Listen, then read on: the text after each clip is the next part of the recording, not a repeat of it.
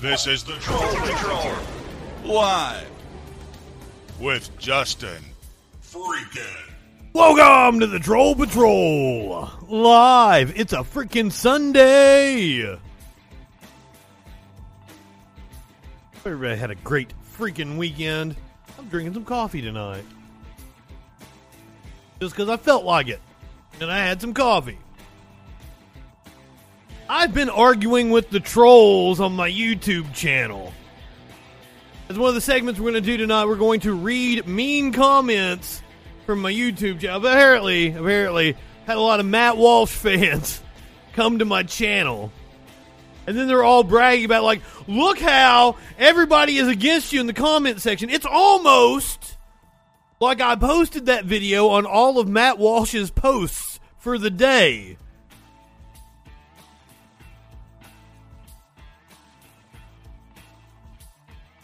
I might. Depends on if you got a nice dick, dude. I might be into it. You never know. Is that how you say it over there in Britain? Suck me dick. oh fuck. You fuck with feet? You fuck with feet? That was toes. I don't even remember what it was. Fuck, that's that's how high I am right now. I don't remember what what the hell we were talking about on the freak show. Fuck with toes. I thought he said toast.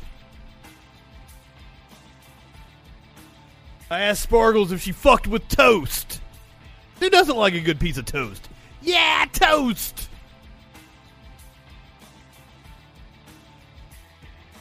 I, Warlord, where are you from in Britain? Like, are you from? Are you from the? Uh, are you from the backwoods of Britain? Or are you from a, a metropolitan area? Pete and feet. That is a money making idea. The dank north. What's so dank about the northern part of of Britain?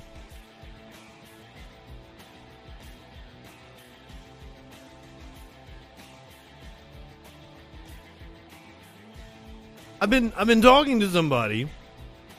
What's your time between this city and the city of Mexico? And I was like, well, which one has the better weed?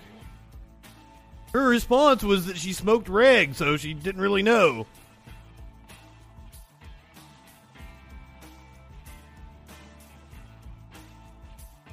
I'm just smoking what I can scrape together right now. Hopefully, get me some this week. Time to re up. All right, what are we going to talk about tonight on the show? Ah, the M&Ms aren't sexy enough for Tucker Carlson anymore. Uh, I'm I'm still I'm resin, and I've got some fucking, I've got some keef, I've got all kinds of scraps. I I got plenty of shit that I can scrape together. Oh, this is my Jeremiah. Welcome.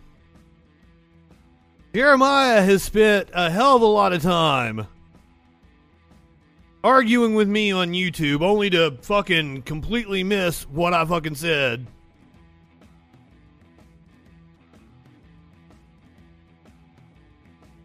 It's amazing to me that they have spent as much time as they did arguing with me because once again, all it did was help my numbers. And I actually had a pretty productive day yesterday beat Yakuza 3 on the PS5. Why I'm playing a PS3 game on a PS5, who fucking knows? Started playing Outer Worlds, though. That's fantastic. Made French onion soup. it was it was very easy because French onion soup is like a three four hour process, right? So gave me something to do to argue with numbnuts over here back and forth. I hope that you were sitting somewhere on the clock and that you were getting paid for what you were doing. If not, I think you wasted a hell of a lot of time. But hey, Jeremiah, if you'd actually like to have a conversation with me, let's open the phone lines up, or you can hop in the Discord if you're more technologically savvy. 917 830 4359. If you hop in the Discord, just let me know and I'll hop on over there. Since you seem to want to talk to me about the issue of trans people, I am excited for the Super Bowl halftime show. Mary J. Blige, Kendrick Lamar, Eminem, Dr. Dre. I think there's one other person. I think I'm leaving them out.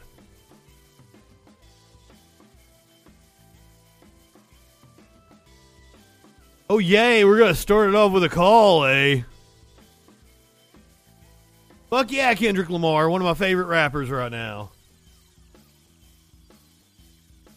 Did the soundtrack for uh, Black Panther.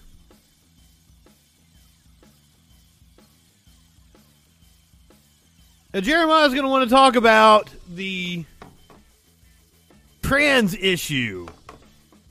Why I don't know. I've I have recommended that they actually go and seek psychological help because I feel like they have some issues with their own gender. But we we'll find out.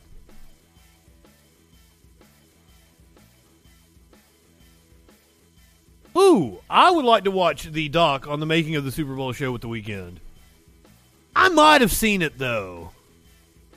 Weeknd might have shared it out last year. I don't I don't know. You know the way my memory is. I can't remember fucking shit. I watched Fight Club in honor of Meatloaf. Bob had bitch tits.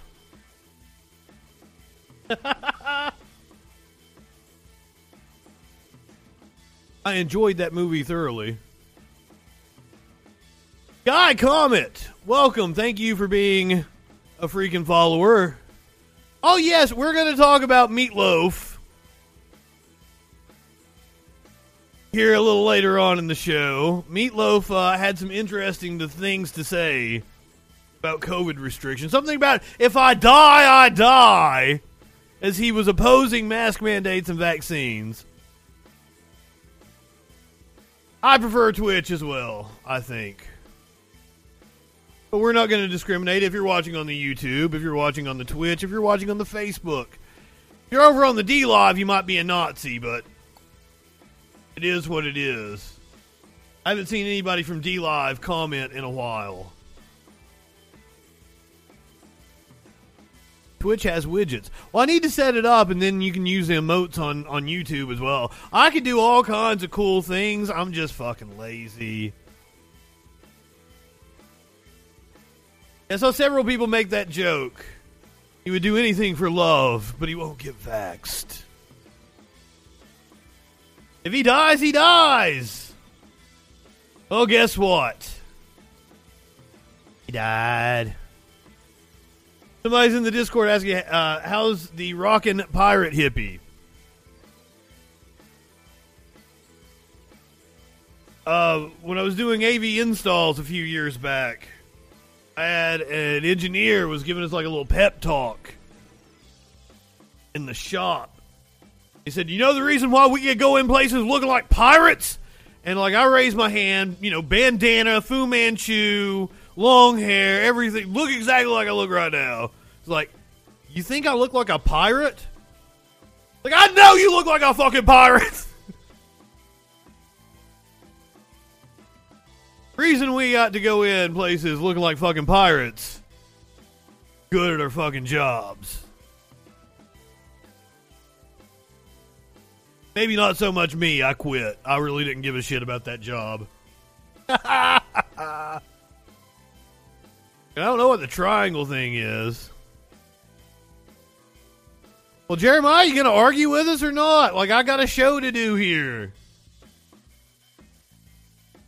I mean, I can vamp for a while. I got a lot of shit to talk about.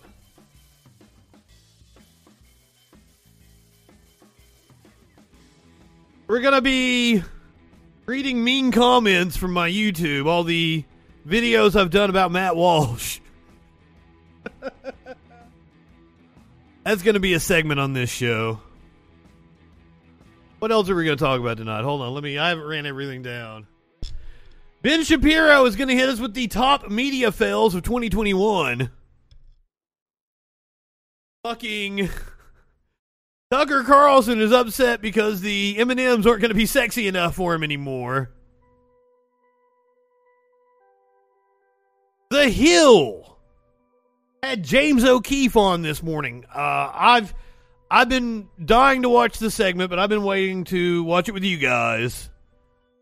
A platform James O'Keefe let him plug his fucking book. Gonna run down all the problems with James O'Keefe, all the different controversies, all the times he has deceptively edited videos. I have an extensive list. And then I'm going to play the most cringe video you've ever seen. No, it's not all the celebrities like Gal Gadot and shit singing Imagine. No, it's a fucking James O'Keefe video. He butchers fucking Prince, and I prove once and for all he's a failed theater kid. He wanted to be in Hollywood just like the rest of these right wing numbskulls, and he couldn't fucking make it.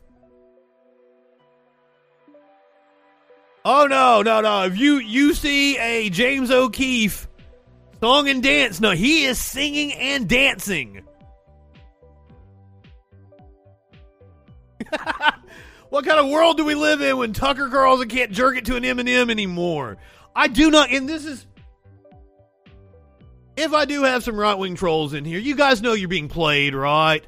There's no liberals upset about Aunt Jemima or the or the Land Lakes native. Nobody gives a shit. It is a marketing ploy. It is a decision made in a corporate boardroom because they know Tucker Carlson Ben Shapiro, Matt Walsh all need something to fucking bitch about in the culture wars. They go on, they talk about how woke culture is changing everything you love from a from a minstrel character on a fucking bottle of syrup, the whole Dr. Seuss thing. The estate of Dr. Seuss decided to take what, three books out of circulation to not publish them anymore? Right wingers lost their minds like, oh, now the left is canceling Dr. Seuss. It plays into their fucking victim mentality. I wish these assholes would get off the fucking cross. They make themselves out to be martyrs. They say they're being censored when they're not. They dominate fucking social media.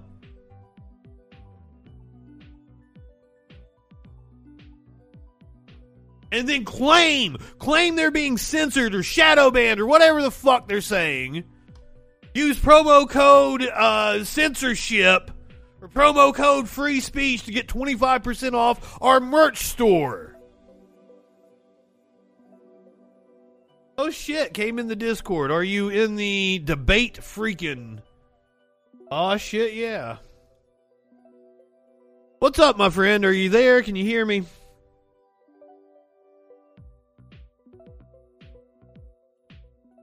I in there. Uh, your mic's not turned on. The Freedom Phone! The Candace Owens and the stupid ass Freedom Phone.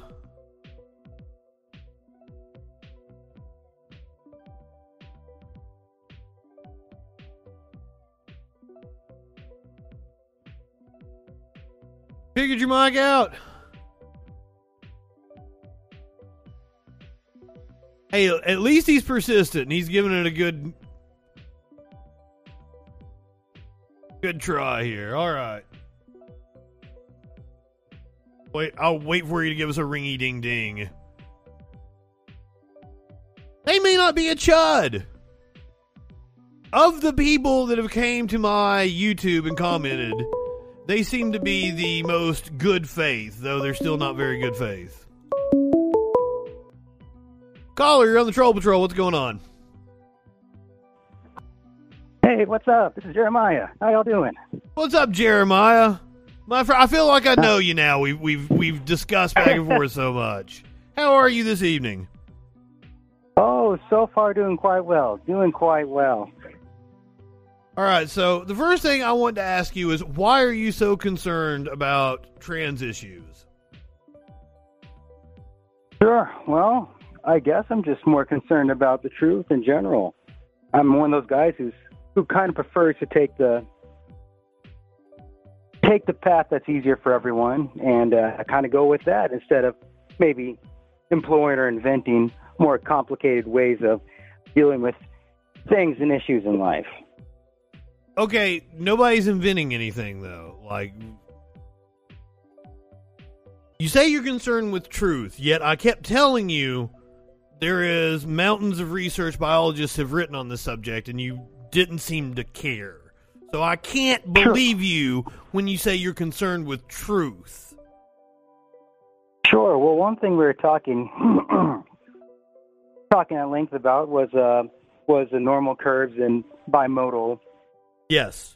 Gender is bimodal. Gender traits are distributed on a normal curve. You you Right. seem you seem to comprehend the empirical rule. Most right wingers don't. well, for the most part, it's been a while since I took a math or psychology class, but uh yeah, some of that kind of rung rung a bell a little bit with me. Okay, all Um, natural traits are I- distributed on a normal curve. Intersex people being around 0.3, 0.4% of the population. That's exactly what you would expect from a normal curve. That's why I say gender traits are distributed on a normal curve. That's why I can I don't know what the standard deviation is. I haven't sat down and done the math, but I can tell you that about 65% of the male population has a penis that's between probably 5 and 7 inches. It might no, mm-hmm. I didn't actually do the exact math. It might be like 4.75 and 7.2. You see what I'm saying though, right? Yeah. I can I can tell you that for a fact because of the empirical rule. Okay, that's fine. Well, let's start. Let's So because intersex and trans people make up about 0.3%, 0.4% of the population, the empirical rule tells us that it follows along a normal curve. So most people, one standard deviation from the mean, have a normal sized penis or a normal sized vagina. that. You know, I don't think we disagree there. Actually, I think we agree. I think we agree. So then, what is the issue with gender is bimodal? That proves it. If you understand the concept I just explained to you, gender is bimodal. The traits are distributed on a normal curve. And you know, I thought about it. If you really want a definition for what a woman or man is, or male and female, it is uh, a female would be somebody who has more feminine traits. Male would be somebody who has more uh, masculine traits. There you go. Oh well, there you go. That's just fine. I would actually kind of agree with those definitions. Well, my the way I was thinking was that um uh, exactly that that men are men would carry more masculine traits and females will carry more females traits. Well, what about the intersex people? Well, there's no such thing as an intersex person who's 50-50, completely ambiguous, half man, half woman. Because gender traits are distributed on all gender traits. I have Sure, feminine sure. traits. You have feminine traits. Oh yes, absolutely. Well, what I'm saying is, is that even trans, even even even intersex people could fit somewhere within the boundaries that we we say is acceptable for a man trait. What do you about- mean acceptable? What? wh- I'll Who's give- I'll who's give you an saying accept- example. Who I'll is this you arbiter? example. What? Why? Okay. Why do you? What do you mean acceptable? This I'll give you an example. I'll give you an example. So, so trait. Okay. So traits are di- distributed along the curve. Uh, gender traits. Okay, let's look at a gender trait specifically. Let's look at levels of te- testosterone, for example. Right. Um, uh, some people, some guys have less testosterone than uh, than say the standard guy usually has. okay. Right. And and some girls have more than the standard girl has, right? Yes. Well, take an inter take an intersex person who has um uh, say um uh, a lot of a lot of male presenting characteristics. Let's say their testosterone is a little more in line with a, a female, right? I don't see any reason to not to not um uh, to not categorize that intersex person as a man since they have mostly men. Uh, I don't uh, see any reason not to let that person make their own decision. That's not up to you well, why is it up to them? because it's their life. What does Doesn't it matter. What does it matter to you if they wear pants or a dress? Who gives oh, a shit? that's perfectly fine. But we're not talking about that. We're talking about how we classify these guys. Uh, we're talking about how we classify. Why do you need a them, uh, classification? in terms of gender? Why do you need some rigid definition? Well, because if we're letting people put themselves in whatever category they want, and we're letting people make up categories, Who's making up that wouldn't hurt categories? well, sure. Um, uh, uh, um, uh, like um, uh, You talk about like non- non-binary. like non, like non-binary, gender blender. yeah, because they don't identify um, with the male or female traits. What what's wrong with that? Why does that have Well- any bearing on your life? If they kept it to themselves, then that would be just It doesn't But it matter, becomes- dude. I don't. I don't have to keep anything about my personality to telling- myself. Star Wars geeks don't keep anything about fucking their love for Star Wars to themselves. So a It trans person don't have to. when they start telling me that I have to call them a different pronoun. Or Why? Why? that- People people acknowledge me as Justin Freakin. People acknowledge uh, Robert Zimmerman as Bob Dylan. Why do you give a shit? Would you send me to jail if I call, if I didn't call you Justin Who's Freakin? who is uh, who Would you find me? who is no? There is nobody going to jail. But aren't people fined for it?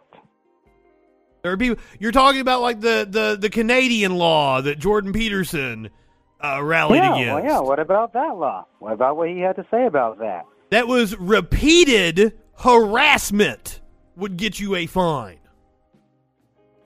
Calling someone by calling that person by the gender that they didn't want to be called by. was the reason Repeated the guy got a harassment. fine, and right? why? Why? Do, if you came up and just sta- started calling me names, I would get offended by that, wouldn't you? I'm sure you would, but you wouldn't find me for it. That's where the problem is. No, no, no, That's no, no, no, no. There is. are rule. There are laws against harassment. You can't just repeatedly harass somebody. And we're also. I, I'm not familiar because I'm not Canadian. I'm not exactly familiar with with Sure. the uh, outlines of the law. But like, we're Jordan Peterson was uh, responsible for talking to students. And they paid money to be at a university, and he has a certain decorum to uphold. hmm So, and he made himself out to be a martyr and has made quite a bit of money off of scamming idiots over this issue. Well, you say people get fined for harassment. To what extent will harassment solicit a fine for someone? You have to present yourself as a threat, in order to be, in order to get in trouble legally for harassing someone. Well, it depends on the municipality, first of all. But there are there are laws against harassment. But generally speaking, in order to get in trouble by the law because of harassment, you have uh, to, Back up. to Why why is it such an issue to you? If somebody is wearing a dress, they're presenting as a female, why is it an issue to you to call them her? Oh, I never said there was a problem with someone wearing a dress or anything like that. But why is it Why an is it issue an issue to them call her? them her? Well, honestly, it really depends on the subtext of the conversation. Because typically, if I'm just talking with a friend who's a trans, who's a maybe a trans man. Do you have trans friends? Yes, yes, I do actually. That's mostly who I have a lot of these conversations with when I do it in person. Well, first of all, they don't they don't really owe a debate about their their validity to you. You understand that? no, right? they don't. But they do enjoy having It the conversation. Makes you kind of a dick How so? because you're constantly badgering them about the validity of their existence. Their gender Their ex- identity isn't their existence. It's a part of their. It's a part of their existence. At the very most, it's an attribute that describes them. If you were a trans person, I promise you, the notion that you are trans is made an issue in a lot of ways throughout your life, and it is. It, I have trans people that I love, and listen, mm-hmm. listening to them talk about the way they are treated by society bothers me. So once again, why is it an issue? You see somebody who is presenting as a a woman. Why is it an mm-hmm. issue for you to acknowledge them as a her? It depends in this. It depends. It doesn't depend. Why is that an issue? Because here's what here's what I would do. I would actually probably call them by their preferred pronoun, especially if they looked, especially if they looked. Well, their no, no, no. You don't have to be passing to to be valid.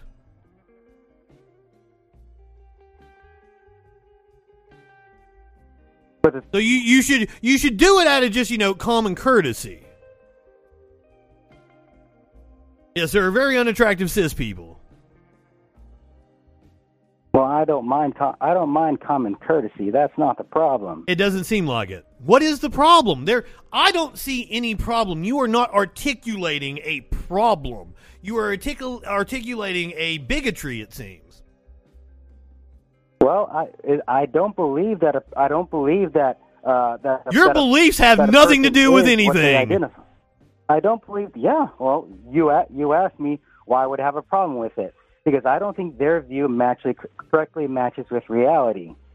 But it does. I've explained it to you how many times now. Okay. Well, let's take a look at your Male and for a moment. female are words that we came up with to describe phenomenon in nature.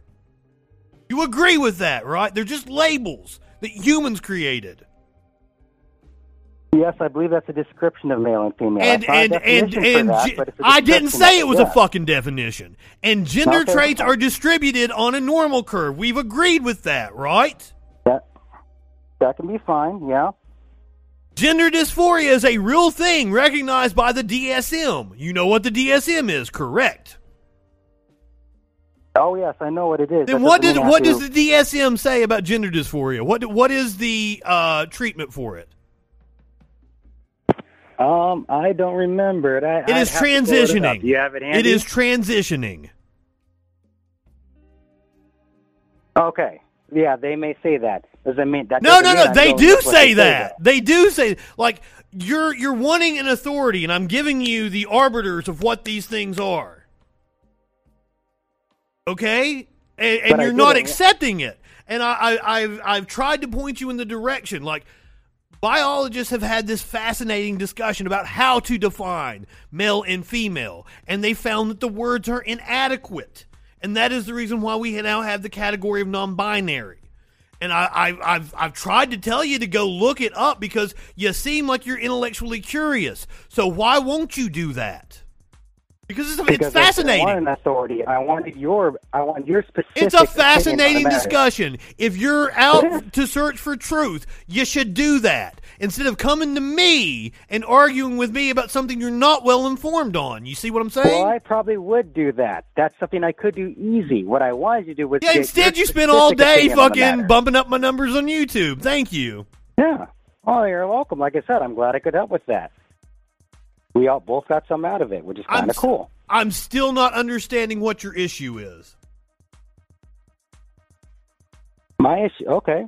Well, we are talking about intersex people. I'm saying it would be just as easy to throw people who mo- who are mostly male presenting into the male category, and it sounds very easy to put people who are mostly female presenting into the female category. And I'm saying There's it has need no fucking bearing on your life whatsoever, and that gender dysphoria is a real thing, and that some people may choose to live as a male, some people may choose to live as female, and it has no bearing on your life whatsoever. And the and the fact that you have spent this much time on it is sad, and you should seek professional help because I think you have issues with your own gender.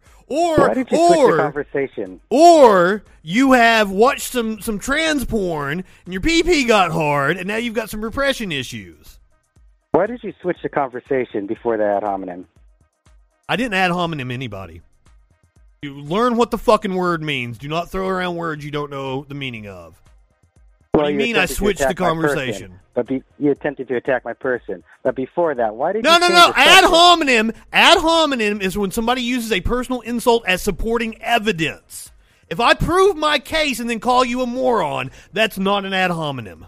You don't have to use it to support your case, but that's neither here or there. Why did you switch the subject? What subject did I switch? All right, we were talking about intersex people and whether or not it's necessary to have that group as a gender, or uh, blanket term for genders in between, or to just take people who are intersex and to just put them in one group or the other group. My Why was, is that well, an so issue for you? that? Well, one, there's been fucking mountains of research written on this issue, and you do not want to acknowledge it. Research about what specifically? How to define male and female. The the we exact issue you say you're concerned with. But you've already defined it just a couple, just a little bit ago.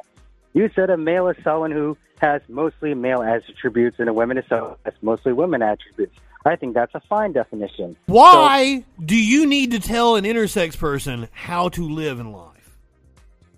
Why Oh, is that important to to. you? What? How is it useful to society? Wait, specifically, how is what useful to society?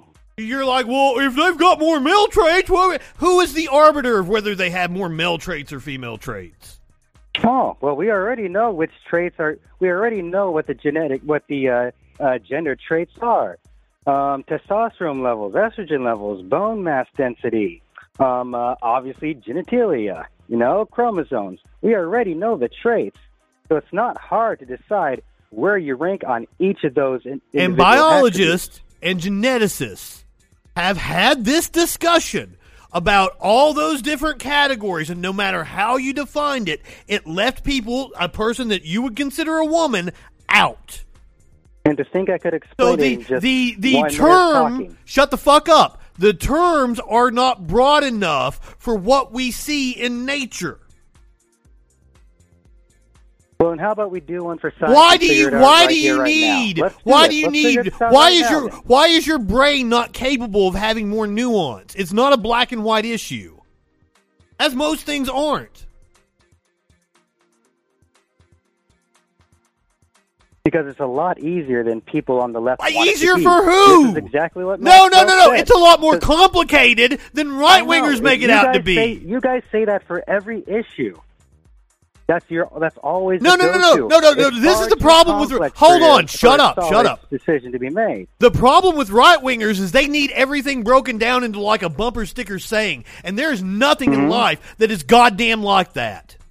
Well, when you solve complicated equations, you're You supposed need to break to- them down and- to and smaller there's pieces. a- so let's do that. Let's there's do that a- right here. Let's there's break a- it down to smaller pieces. Hold on. There's a Tim Okay. Minchin song called "The Fence," and it has Mm-hmm. fantastic lyrics like to stop uh, people uh, divide the world into black and white to stop them feeling Mm-hmm. frightened because you can't fucking you can't put your mind around something you can't comprehend.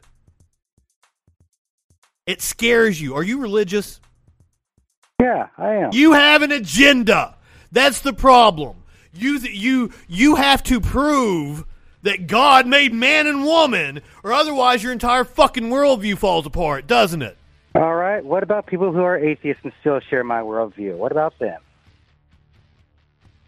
They're not informed. But I'm saying you have an agenda, and I don't know. I I don't know many So people like that. I'm sure they exist. It's either oh, it must be their religion, or or they just must not be informed. Why Okay, is it? okay. Why is it that it's you and Matt Walsh and other theocratic assholes constantly bringing it up and obsessing over it? Matter of fact, hey, if you want to, uh, do you, I- assume that you have some kind of concern for the children. Do you know how many pastors are arrested every year for molesting children? Maybe, maybe instead of attacking trans people, you should attack some of the assholes in your fucking congregations that molest children because it's rampant. Well, I don't. see That's a has to be far more pressing issue than how you feel about intersex people. I don't see any reason to not. I don't see any reason to not take care of both problems. Then that's perfectly fine to me. I hate pedophiles. How, oh, ho, ho, ho. How is there a problem with intersex people or trans people? How is there a problem? Again, the problem comes when they start. I would say asking, but making me to do things or to go with their belief system when I don't believe it in the first place. That's the There's problem. no belief system. so far, so far. There's no belief. You're the one with a belief system. Yes, and and might I add, might I add, about. especially being from the South where blue laws are still incredibly prevalent, you're the ones trying to force your belief system on other people. We're going to get into that because I'm going to cover the March for Life here in a second. You want to talk about indoctrination? Fuck Cover off.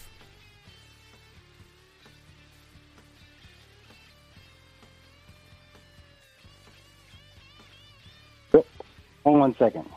Breaking up, unless you hear me. Yes, I hear you. Okay, okay, there you go. There. All right, cool, cool. All right.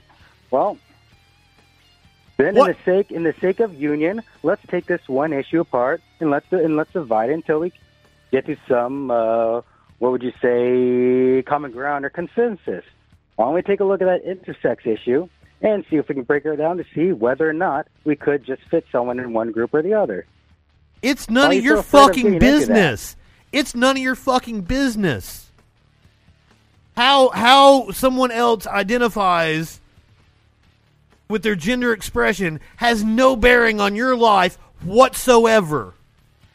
Who cares if it's my business or not? There's a problem. I care. so what not get to- why problem? not get down to the What of problem? Articulate the problem.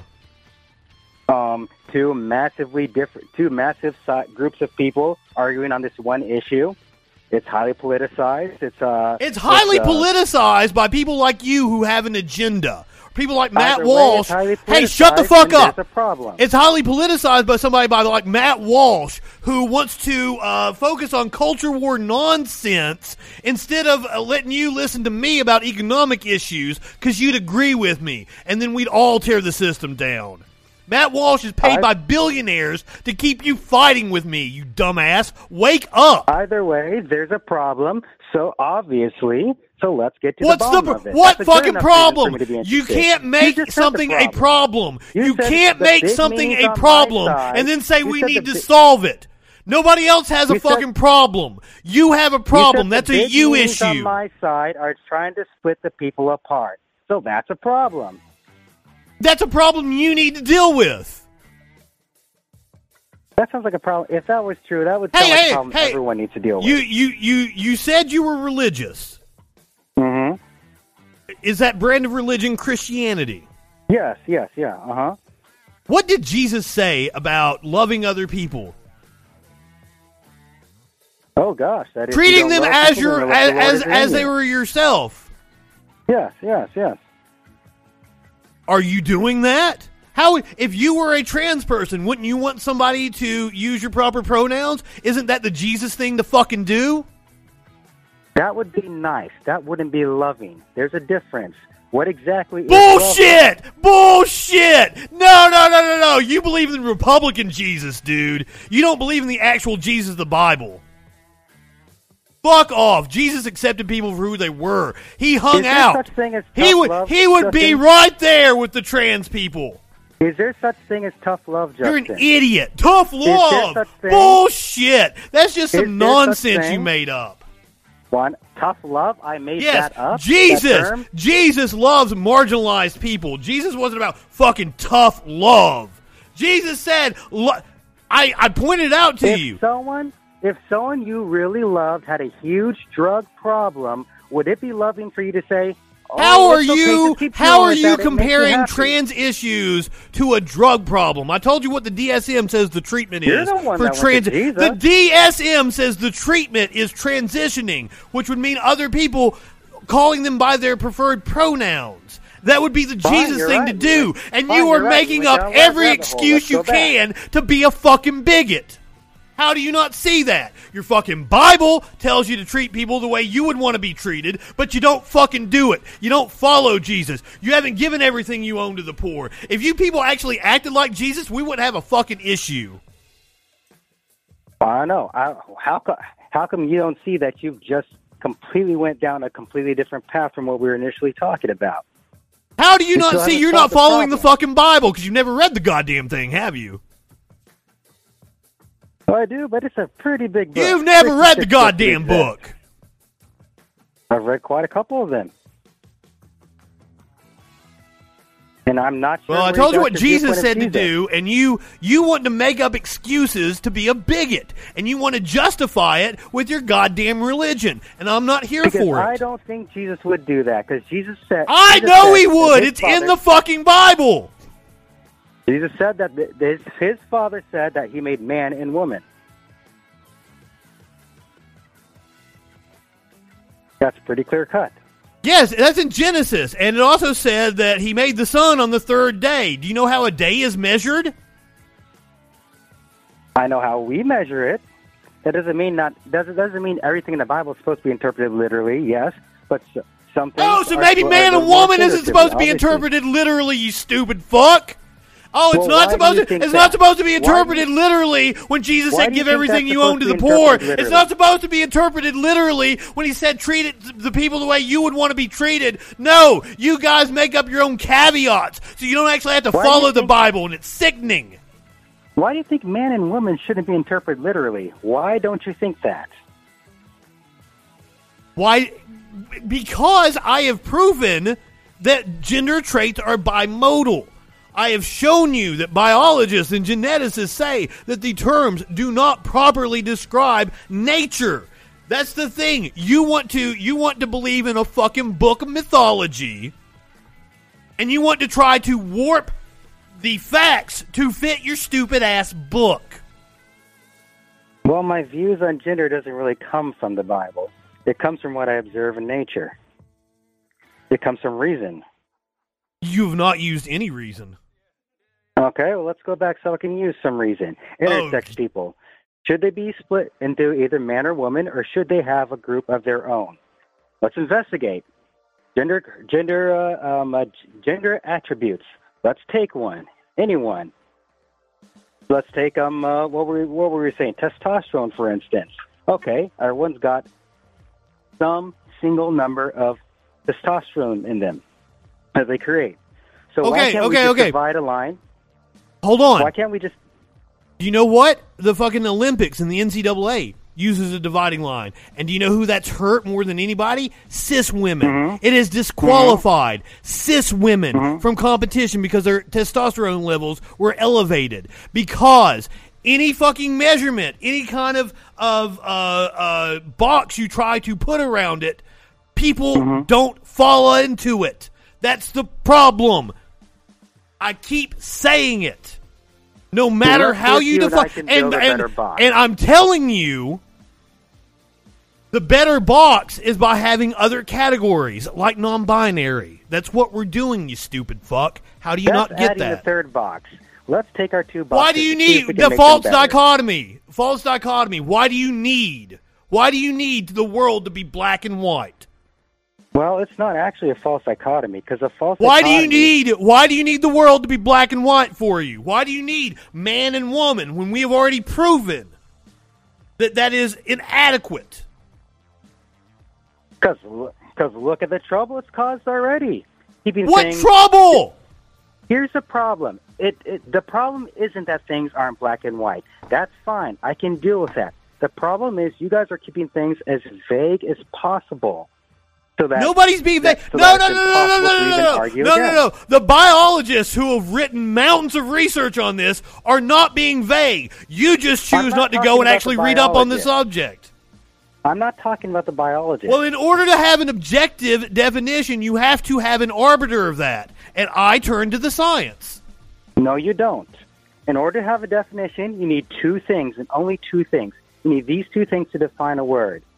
One, everything that you and I agree should be included in that definition. Me and I, you and, And I two, agreeing on every- something has nothing to fucking do with a definition. And and two, yes, it does, because this is how you de- this is how you determine whether or not a definition works. All right. Oh my God, are you a a- linguist? here's an example. Do you even know what Here's you're an- talking about? No, but I can reason. Now, here's an example. No, you can't. you Uh, have not reasoned, and you can't here's an tell me that a religious person believes in reason. Here's an example.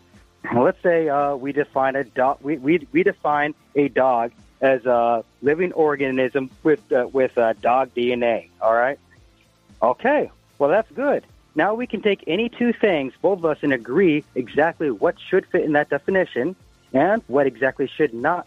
And guess what what? should fit in that Guess what what? There there are Yeah? plenty there are plenty of uh, dogs that you wouldn't really know if they're wolves or if they're dogs because they're kind of in the middle of the evolution. Oh, yes, we do. Yes, we do. Oh no, we don't. Dog, because our definition was dog DNA. Wait, Any, any Dog DNA. Dog DNA is a dog. what is dog DNA? You can't say Dog some. You can't DNA ask. is- you can't say that you have a definition of somebody uh, of something, and then I have to ask you, well, what is dog DNA? That's not a fucking definition. Good lord. Dog DNA then is any DNA that's 99.9997% identical to the average DNA to average DNA of a canine. Polly Well, there you thank Now you for being a covered. freaking follower. What does that mean? That means take a living organism with a DNA strand, and if it's very, very similar, this as similar as I've just defined, 9.99.9997% similar. That's like the percentage we share with like thing a dog. chimpanzees and shit. That's how close What's we that? are to chimpanzees. Okay, throw another nine on it. That's what I'm saying is like there are transitional beings between the that doesn't evolution. Mean the definition's broken. That just means it has to be a little more precise. All right. So No, no, no, no, no, no, no, no, no, no, no, no, no, 99.9. no, no, no. That means that the definition doesn't actually cover everything, and that's okay. Things don't have to be black and white. But that doesn't mean the definition can't cover everything. We just Why are you Why does. are you so concerned with definitions? You keep. I've still yet Because to see you. You you keep co- referring to a problem. I don't know what the problem is.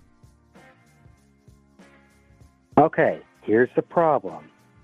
Two groups of people are very angry at each other because they can't agree on whether or not, or they can't agree uh, on the elements of this uh, transgender argument. Okay, That's one. the problem. Okay, It once doesn't matter who again, once problem. again, once again, It doesn't matter. Nobody caused a problem. Trans people didn't cause a problem by existing. Bigots caused a problem caused by problem. getting upset about their existence. It doesn't matter who caused the problem. There, The there is, there is, there is no fucking problem. Your problem is made up, the and it is, is used as a. said. Shut the fuck up. The, You your your your problem. What are you problem. talking about? You guys have a problem. None of us have a problem. It takes two people to have a disagreement. No, no, no, no, no, no, no, no, no. disagreement. I, a group There- can't have, disagree. A person You- can't disagree with itself in that sense. In that sense. You guys have a belief in bullshit. That's the problem. It doesn't matter. The point is there is a problem, and two groups of people are. The problem is you're not That's the educated on the issue, and I keep The I keep telling you groups of people where to go and get angry at each other. educated. But you'd rather you'd rather listen to Matt Walsh, who is using this culture war nonsense to to make fucking money, to make money off of idiot bigots. The problem That's the is prob- there the problem is actually people who are angry capitalism. At each other. That's a problem. Is that not a problem? I'm Tell me. hold on, hold on, hold on. problem? I'm I'm angry Is that a because? Hold. I'm any of my fuck. Shut yet. the fuck up. I'm angry because you guys keep attacking my friends and people I love. What a what the fuck are you angry about? I'm not angry about anything. I'm actually quite peaceful. Then why do you keep bringing up this issue? Sure, and I told you why, because there's a problem. What's a problem? People are fighting against each other. That's a problem. Is that not a problem? If you would acknowledge what biologists and geneticists say and realize that you're wrong, we wouldn't have a that? Right problem. No, you won't. For the millionth time, male and female are labels that humans created to describe nature, but nature does not fit in that box. There are people born with both sex organs, there are people born with no sex organs. There are people born with dicks so small, uh, doctors think they are clits. There are people born with clits so big that doctors think they are dicks. And there's everything in between.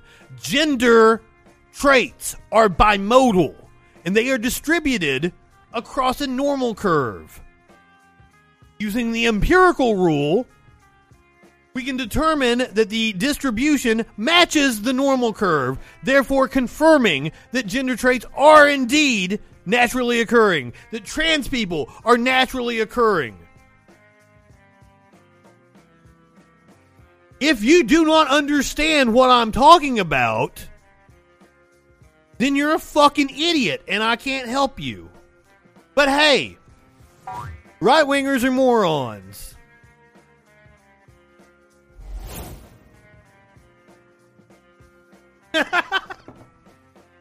Confirmation bias and cognitive dissonance are hell of drugs. I don't think our caller was a dumb person.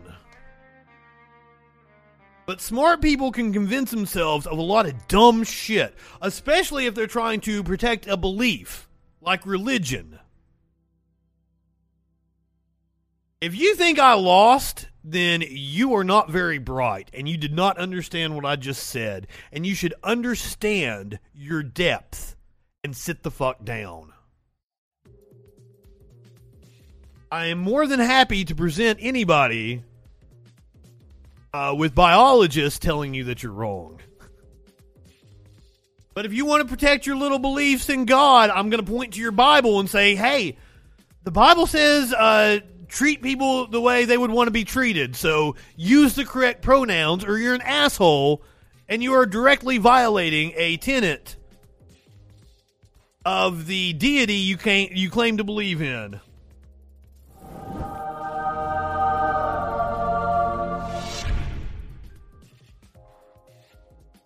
I have never deleted a comment anywhere, and everyone in my chat just laughed their asses off at the notion I'd delete a comment. I fucking deleted comments.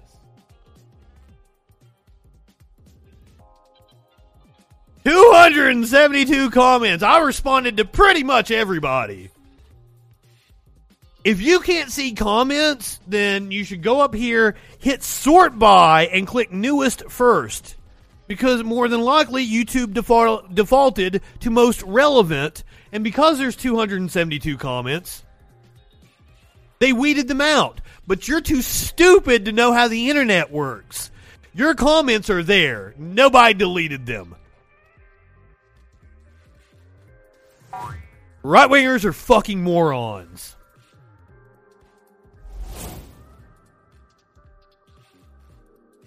Holy shit. Go do what I just told you and switch to newest first. Go on.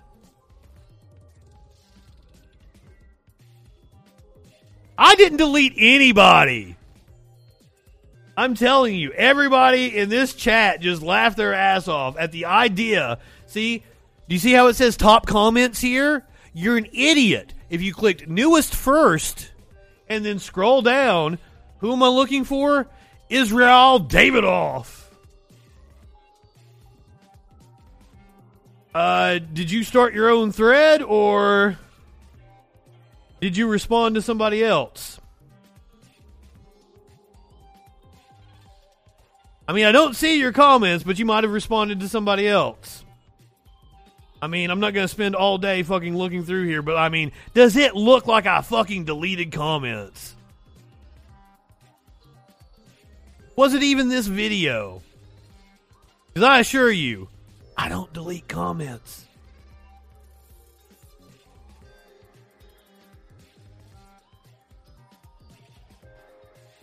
Not only do I not delete comments, I'm getting ready to fucking read some.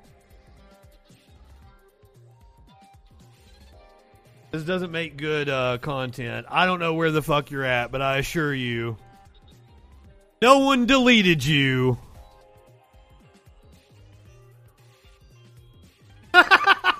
exactly.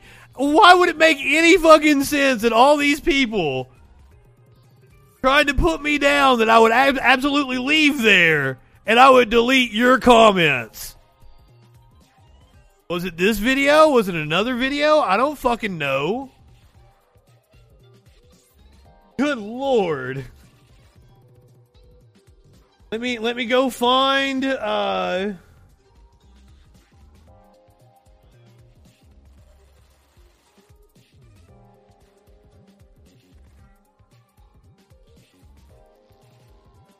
Maybe they were held for review. Maybe nope, nope, nope.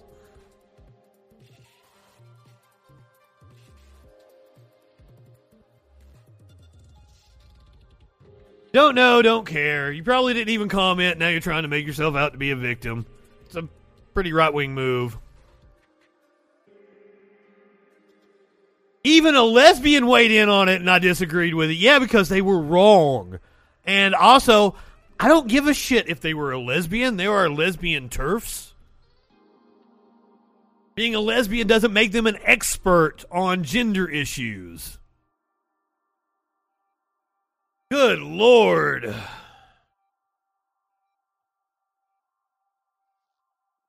Fuck, right wingers are stupid. Do you think we're stupid? You think we're fools?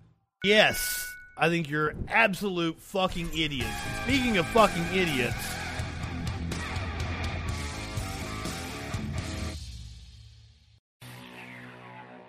Meatloaf was seriously ill with COVID days before his death. Rock legend Meatloaf was seriously ill with COVID 19 just days before his death on Thursday, according to a report. Sources told TMZ that the 74 year old Bat Out of Hell star was due to attend a business dinner earlier this week for a show he was working on based on his classic hit, I Would Do Anything for Love, but I won't get vexed. But he canceled because he was seriously ill with COVID 19, with his condition soon becoming critical. It is not clear if he had been vaccinated. Reps for the star did not immediately return requests for comment on early Friday. No cause of death was given in the announcement of his death on his official Facebook page.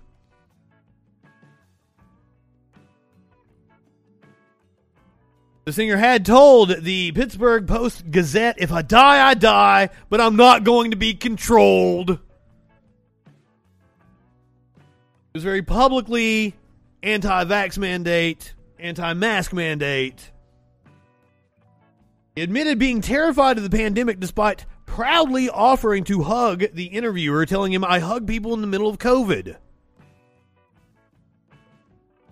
Said it many times on this show don't tug on Superman's cape. Oh, I'm scared to death. You kidding me? But I'm sorry, I understood stopping life for a little while, but they cannot continue to stop life because of politics. Right now, they're stopping because of politics. I. I don't know how getting a pandemic under control is politics, but sure thing, Mr. Loaf. If it hadn't been a pandemic and I was interviewing Mitch Lo- uh, Meatloaf, I would have been like, please, hug me. Let me say Bob has bitch tits.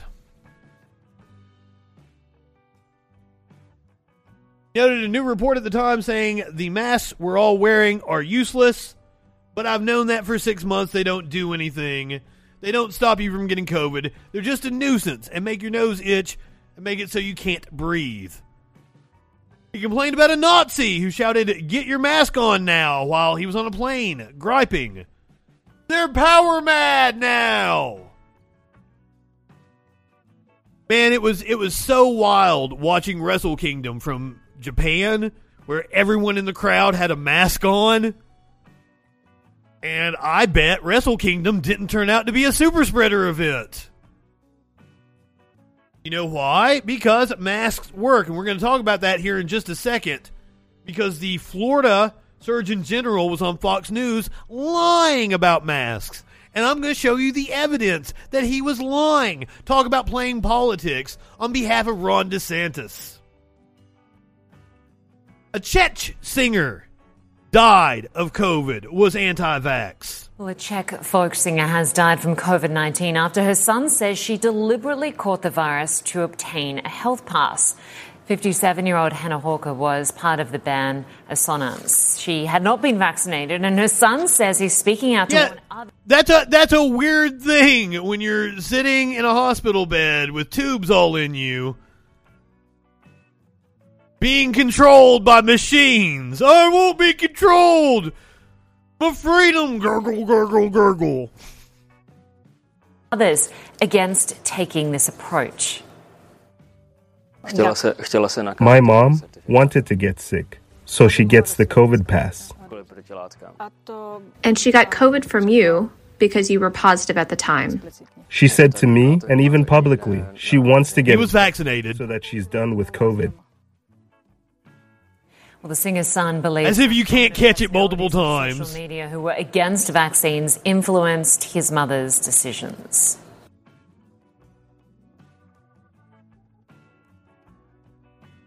Anti-vax influencers.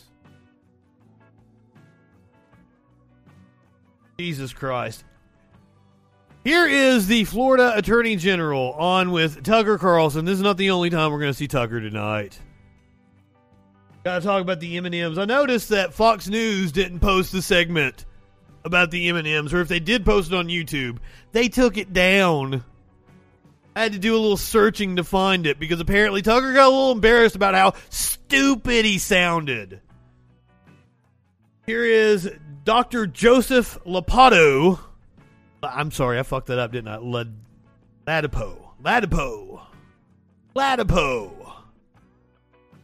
Dr. Joseph Ladapo. He is the Florida Surgeon General, appointed by Ron DeSantis. We've entered this, it's just a very bizarre period that we're in where people are just willfully denying data.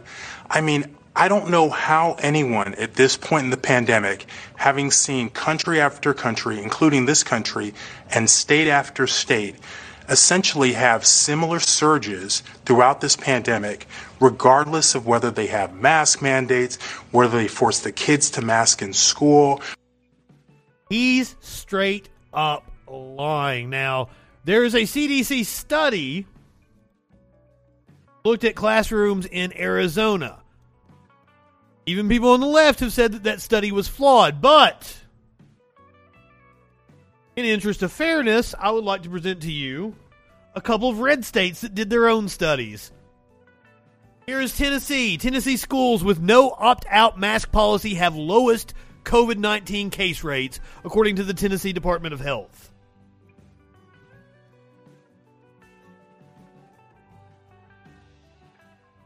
So maps provided in the TDH report show the two counties in the state with the current lowest cumulative case rates are Shelby County and Metro Nashville.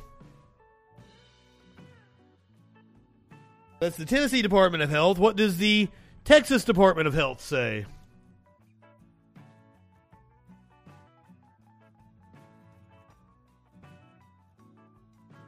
They compared two districts one with mask mandates and one without mask mandates. In the Spring County District, 733 cases. In the Humble School District, 2,378 cases. Masks work. They're not foolproof. That's the problem. Right wingers love to latch on, well, you can still catch it with a mask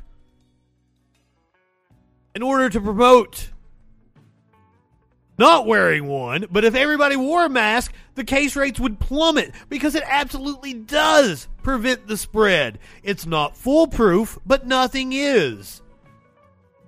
Cloth masks have about a 20 to 30% efficacy rate. Surgical masks have about a 70 to 75% efficacy rate. And N95s have a 95% efficacy rate. Just like seatbelts aren't necessarily going to stop you from dying in a car crash, but they cut down significantly on the number of deaths in a car crash. But you can't explain statistical analysis to right wingers because they're fucking morons.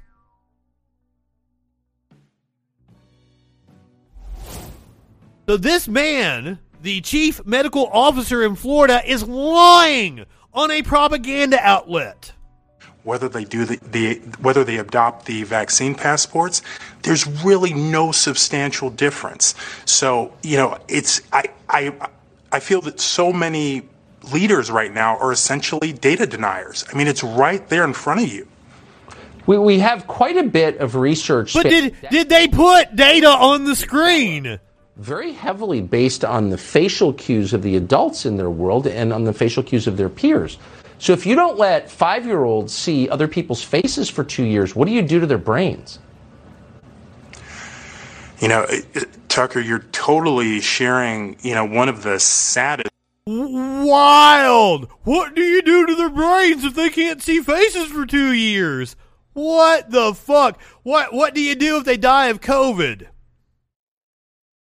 Last time I checked, which was about a week ago, 830 children have died. I love how right wingers love to like, oh, it's 0.99 blah blah blah survivable for children. What's an acceptable number of children to die? 830 seems like a hell of a lot to me, and it's most certainly more now. I think it should be zero. Apparently, they're part of the pro life party, but they don't think it should be zero.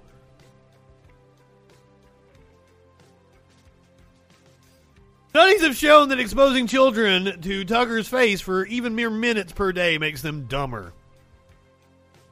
Amaru brings up a very good point that watching Fox News actually does make you dumber.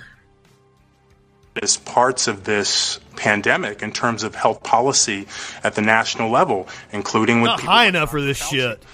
they've basically dehumanized the U.S. population, the people that live in this country. Wow. And instead of being individuals, children, you know, Yes. doing the things that make children wonderful, right? Playing, you know, being worry free, expressing themselves. They've sort of put them in this box where they're spreaders of That's a weird argument to make when I was uh, when I was saying that during the lockdown, the, the only fucking lockdown we had, like back in the spring of 2020, it was a perfect time to let kids go and play outside, actually be kids, and not have the responsibility of school on their shoulders. Jesus Christ. viruses and they have to have their faces covered despite how unnatural that is without really any high quality data showing any benefit and lots of data and parental intuition sh- suggesting harm and tremendous Yes. harm you know it's completely unnatural What a lying sack of shit. Fuck me. Apparently, Joy Reid had a meltdown over Florida doing well. At least that's what Dan Bongino said. We're going to talk about Florida here in a second because uh, apparently Bill Maher had a pretty interesting rant. We're going to play a, a piece of it. some form of cognitive distress. She did this segment last night. Ron DeSantis has her so delusional. Ron DeSantis lives rent free in the Now, now remember, remember, we just played a clip of the Florida Surgeon General lying. Talk about delusional. This delusional dunce Joy Reid's head every single day. Here's Joy Reid. Now that Florida has the lowest COVID numbers in the entire country and has had explosive job growth, Joy Reid wants misery for everyone because she's a liberal nut with 72 masks on because she's crazy. But throw that up, Key. There's Florida's numbers, by the way. Yet last in the entire country in COVID cases. That doesn't mean Joy Reid needs more COVID and Corona because she needs a uh, she needs a boogeyman, a Michael Myers type boogeyman. Here's Joy Reid melting down over Florida last night because Joy can't handle the success of Florida, making her look like the buffoon she is again with her pathetic low ratings and her grotesque show, The Readout, which should be called The Ratings Out because nobody watches this moron. Check this out. On Sunday, the Florida Republican announced plans to offer unvaccinated cops $5,000 bonuses to relocate to Florida and join police forces there. Rolling out this perverse dystopian tourism ad to the COVID blue line. Are you big on ordering people to Number one killer of cops. It's usually it's usually car wrecks, but for the last two years, the number one killer of cops by far has been COVID. I laugh at fucking cop deaths on Facebook constantly that died of COVID because you know they were anti-vaccine. comply, but you hate complying with health mandates yourself? Do you dream of arresting people's ability to breathe while you arrest them? Well, pack up your potentially infectious self, your badge, and your gun, and come on down to Florida. Take this taxpayer bonus money and enjoy constant interaction with vulnerable senior citizens you can breathe on. Every breakthrough case and ICU admission is the virus of freedom spreading. And don't forget the sunscreen. That didn't look like a meltdown to me. It looked like she was mocking you. It looked like she was mocking right wingers. That's what fucking people were saying I was having a meltdown over Matt Walsh. No, I was mocking him. I don't. I'm. I'm, I'm having a hard time. Was that? I mean, was it supposed to be funny? I don't. I don't get because I mean, listen, I'm not a particularly uh. funny guy. I don't try to be. You know. No, you're not. Funny. That's his shtick. It's. It's Not intentionally, at I'm not least. really a funny guy. Once in a while, I guess some segments of the show can degenerate into humor. I don't know if it's funny or not. I just. What was that fun? I don't get it. Was it funny? Not intentionally. Joy Reid, right? I mean, is she in such desperation for a show and they're horrendous ratings? Horrendous ratings. 69 masks. No one watches her. So Nice. I might as well all go, go all in on the embarrassment. I don't know. I, I really can't figure it out. But there's a reason she's got the gold medal in the dopey media talking head Olympics. Oh, you got it? You got the picture? Oh, she's got the, the, the gold medal. That's stock footage of Joy when she won the gold. Thank you, Gif. I forgot we had that. That's good. Not fucking Tucker Carlson. Uh, but please do Apparently having a hard on for M&M's. app today. Follow me. I'm at D Bongino on local. Subscribe. You know, you so much of right wing outrage is just projection. Apparently, a pilot decided to turn the flight around because the passenger refused to wear a mask. This is the tyranny those right wingers are talking about. United States pilot turns around a UK bound flight after passenger refuses to wear a mask. U.S. airliner headed from Miami, Florida to, of course, it was from Florida, to London turned around on Thursday because a passenger refused to wear a COVID 19 mask, the airline said. American Airlines Flight 38, with service from Miami to London, returned to uh, Miami International Airport due to a disruptive customer refusing to wear. Do we have a. Oh, I was hoping there was going to be a video of it. Shit, they got a long way out. So you can see out over the Atlantic here. Police were waiting when the Boeing 777 carrying 129 passengers and a crew of 14 landed back in Miami. It was about 90 minutes into its journey when it turned around. The first class passenger, because of course they were, entitled Jackass, was extremely abusive to the stewards. Fellow first class passenger Steve Freeman told Florida news outlet Local 10. Mr. Freeman said flight attendants offered the woman several different. Ev- it was a Karen. Offered the woman several different masks to wear, but she complained about each one. When the aircraft landed, U.S. police escorted that passenger off the plane without incident. American Airlines said the pending uh, further investigation, the passenger has been placed on a list of people banned from flying with the airline. Oh, we do we have video?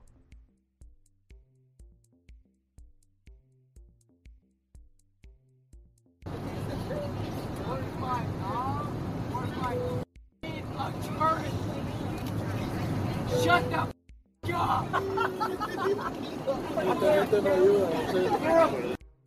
Men can be Karens too.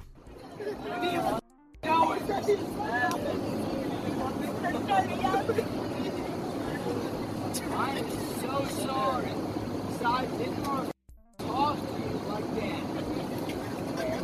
I'm not sure if this is the incident that got the plane turned around. This might have just been a. Yeah, this was from Philadelphia to Miami.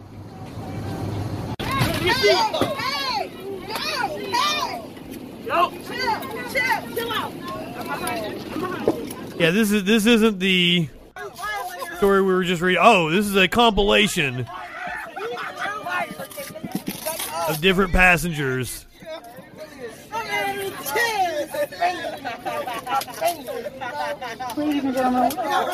I think they I think they have a rule against taping passengers to seats now.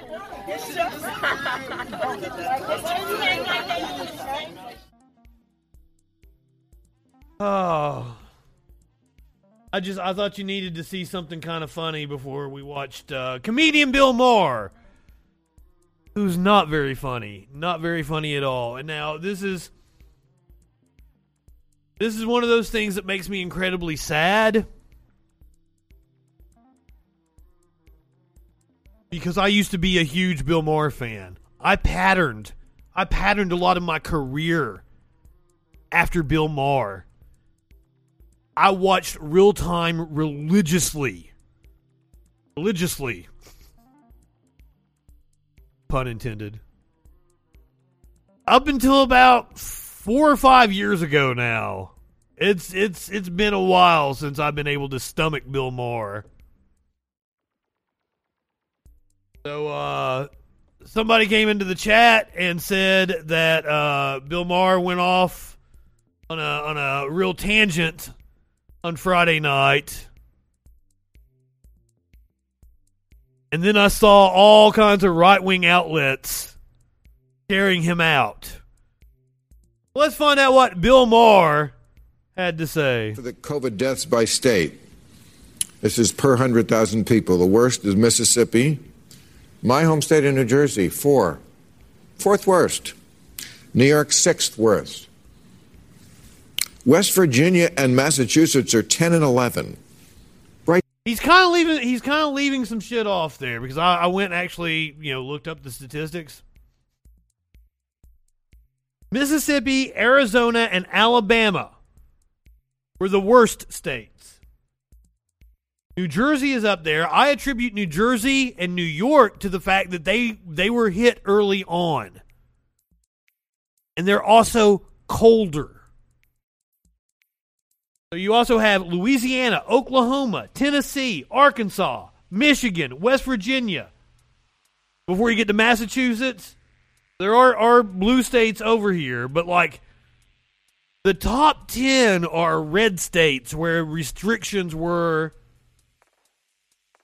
the least restrictive.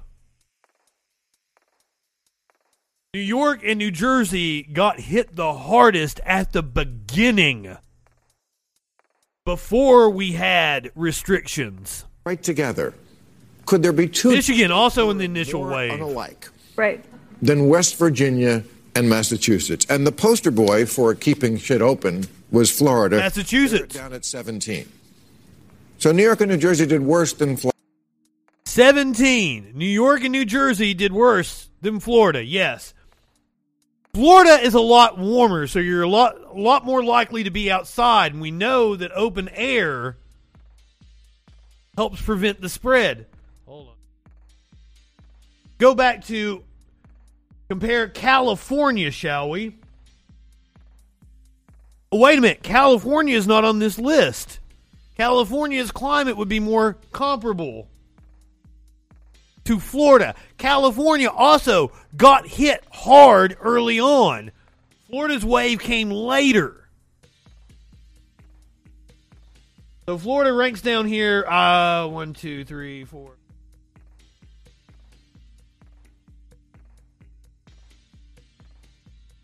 Florida was 20th. Unless I fucked up my numbers there. Uh, California didn't even fit on this graph here, but it was like in the 30s somewhere. Also, population density does play into that. Florida. What I'm saying is. Well, we did worse because we're a densely populated hub of international travel. Well, So we Florida has a. Florida should have I done mean- more. Florida is home to all the old people in America, The so maybe they should have done more. But the data is crystal clear. And it and it did do bad.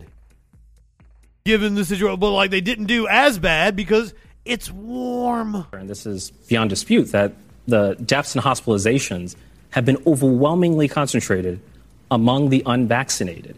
If you are fully vaccinated, Yes. you have a far lower risk of infection and hospitalization and death. But that's not even the issue we're talking about now. We will get to that. What this is saying, it's Florida like stayed open. I mean, I, I was just in Florida. I've been there a few times since this started. Half The- of New York has moved there. The, the atmosphere is just different. I'm not moving to Florida. I'm not Bari Weiss. I'm just saying, AOC just went to Florida and had a good time without a mask, Looked hugging like she people. was having a okay? blast. Okay. I'm just saying, I've been to Florida. The atmosphere was just night and You've got to wonder about the reporting in Florida. Yes, and everything was the, the, the Andromeda strain was out there, and you went to Flo- you went to Florida, and I'm just saying, yes, there are different factors in different states, but basically, it's like they stayed open and went on with life, and they didn't do a hell of a lot worse, and maybe did better. So, no, didn't maybe do better. God, Bill Maher is stupid. And when you're constantly getting shared out by right wingers, like it's just time to admit that you're a conservative. Oh. Maybe maybe Bill Maher was on that flight though that got turned around. That's why he was pissy this week.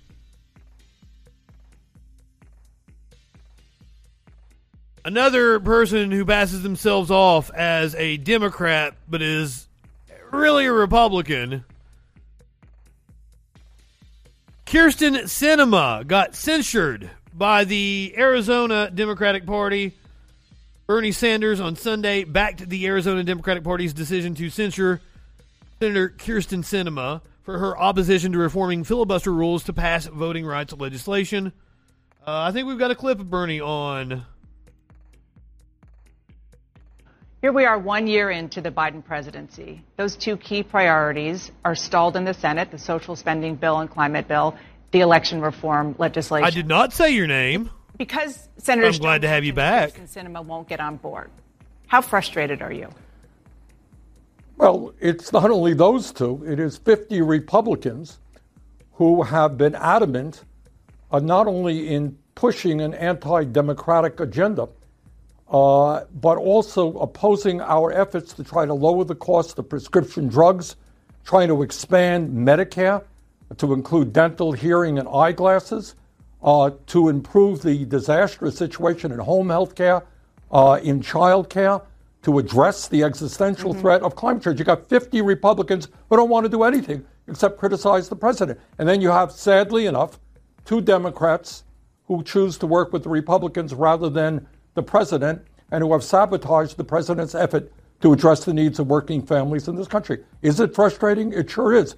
But my view, Dana, is we need a new direction, a new approach in the Senate.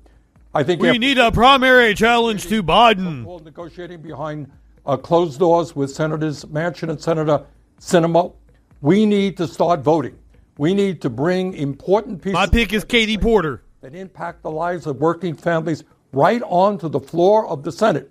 And if the Republicans want to get, vote against lowering the cost of prescription drugs, climate change, home health care, whatever it may be, and if the Democrats, two Democrats want to join them, let the American people see what's happening. Then we can pick up the pieces and pass legislation. So I want to get but to- the current course of action.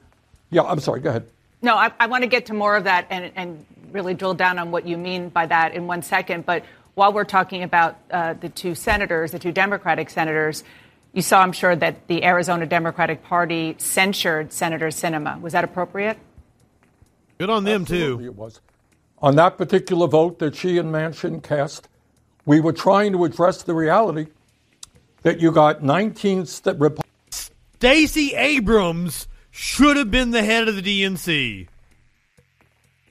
It was it was a mistake not making her the head of the DNC and letting her build the nationwide apparatus. But I'm glad she is doing incredibly well in Georgia and may very well be the next governor, especially with the infighting in the Republicans.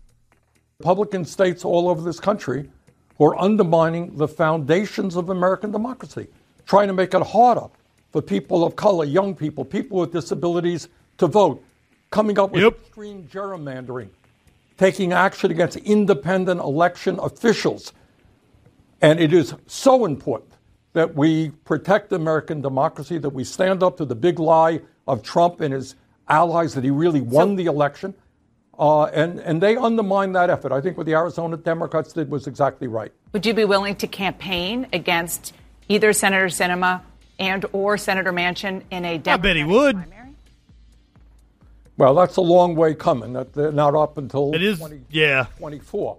But if there were strong candidates in those states who were prepared to stand up for working families, who understand that the Democratic Party has got to be the party of working people taking on big money interests, if those candidates were there in Arizona and West Virginia, yes, I would be happy to support them.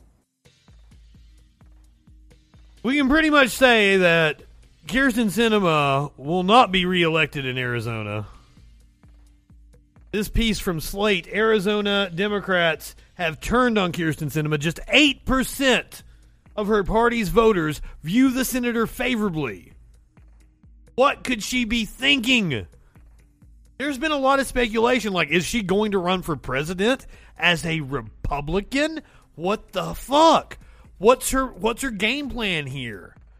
Polling data can be hard to parse, but like, yeah, I understand money and I understand her corporate backers, but like, if she loses her Senate seat, she's not useful to them anymore. What's the long term game plan?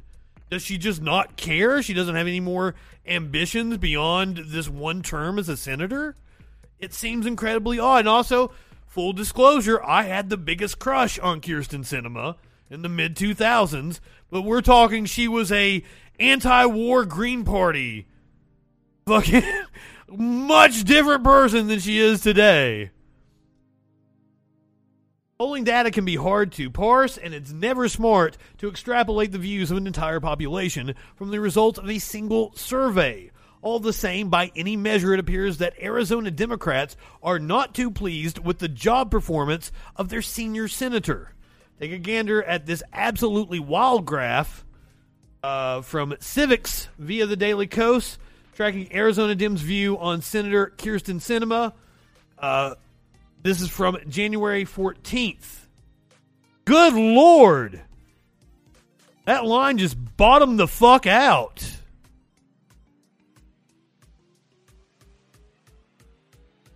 yes, she uh she was the first elected member of the House who was openly bisexual. She was an anti-war protester in the Iraq War. She was a member of the Green Party and was an activist. Activist got her elected in Arizona, which is why you've seen her favorabilities drop.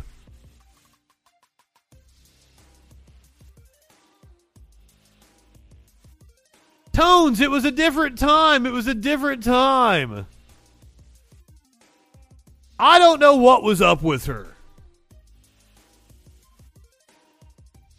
But my God, that's a that's a hell of a fucking dip. And Mark Kelly, who has been more progressive than I would have guessed based on his rhetoric, Mark Kelly has been a good senator. I mean, all of these guesses, she went insane, hiding her power level. All those are good guesses. I mean, equally plausible. Uh. All right, let's talk about the fact that the Trump documents have been released the January 6th committee that the National Archives had. Supreme Court did not side with Trump and block the request. And here's one of the big stories coming out of that treasure trove of documents. January 6th committee probing the Trump plan to use military to potentially seize voting machines.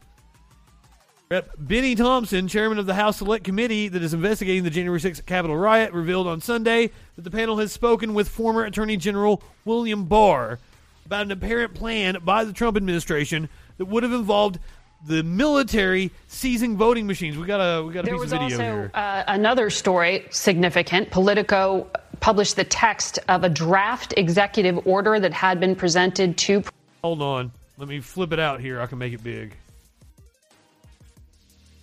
There was also uh, another story significant. Politico published the text of a draft executive order that had been presented to President Trump in December of 2020 to have the defense secretary She could be sociopathic. machines in battleground states. Uh, multiple news organizations have now reported this. Um, do you intend to go to the Attorney General, Bill Barr, uh, to ask him about this? I mean, how do you follow up on an uh, on this kind of allegation and the paperwork to back it up?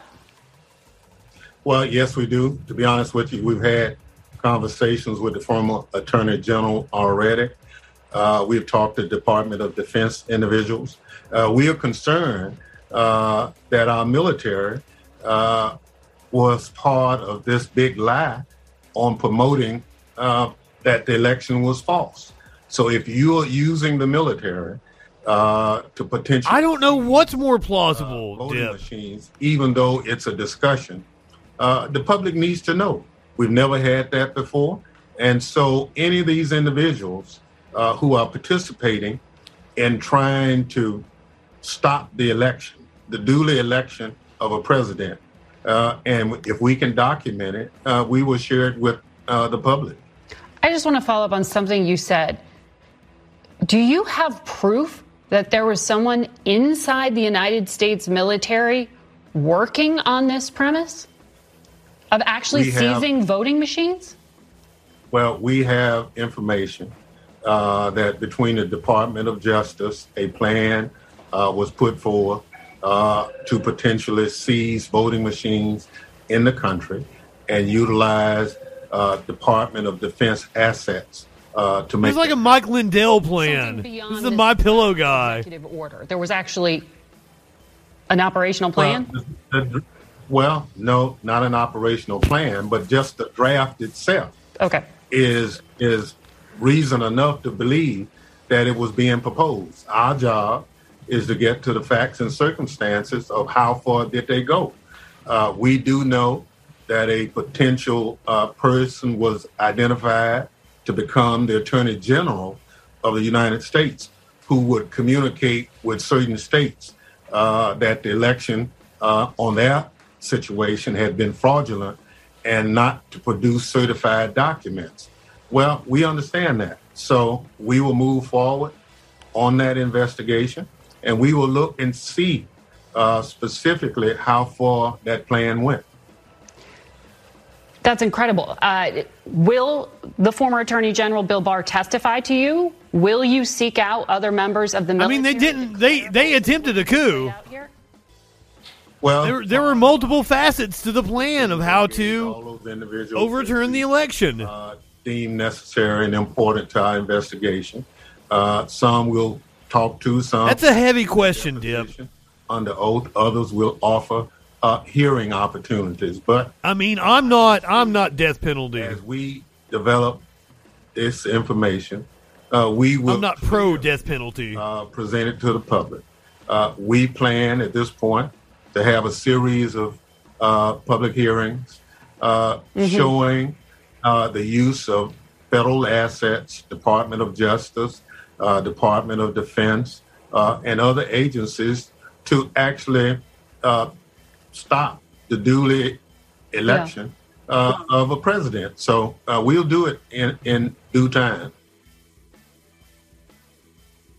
Well, the people are getting anxious here because we're not seeing any movement. Meanwhile, you know, we're dangerously close to the fascists taking back over.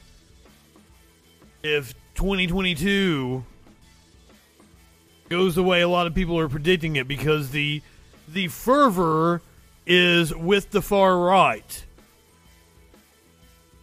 Like we see with the thousands who gathered for the March for Life protest as the Supreme Court weighs Roe v. Wade. Now my hope is if the if the Supreme Court actually does tear apart Roe v. Wade, I don't think they're going to completely overturn it. My hope is is that we would see a fervor on the left and because there's more of us than there are of them, 2022 won't be the slaughter that a lot of people predicted it to be. Temperatures hovered at around 20 degrees as thousands gathered in Washington, D.C. for the 49th annual March for Life protest. The march occurs around the anniversary of the Supreme Court's Roe v. Wade decision, January 22nd, 1973. And this year, there's a growing sentiment among the protesters that it could be the last march before Roe is possibly overturned. We are hoping and praying that this year, 2022, will bring us historic change for life. According to March for Life President Jeanne Mancini, Roe is not settled law, she said to cheers from the crowd. One attendee at the march, Macy Butler, a retired teacher from Silver Spring, uh, Michigan, tells NPR that she had a little hope this year that abortion would no longer be protected on the federal level. Wait a minute, MD isn't Michigan, isn't it? It's Maryland. Oh, oh, oh. See how many white people you can uh, find in the time lapsed video here. This is the march in about 45 seconds. I guess it's moving a little too fast for us to see the sea of milky white. Oh, you know it.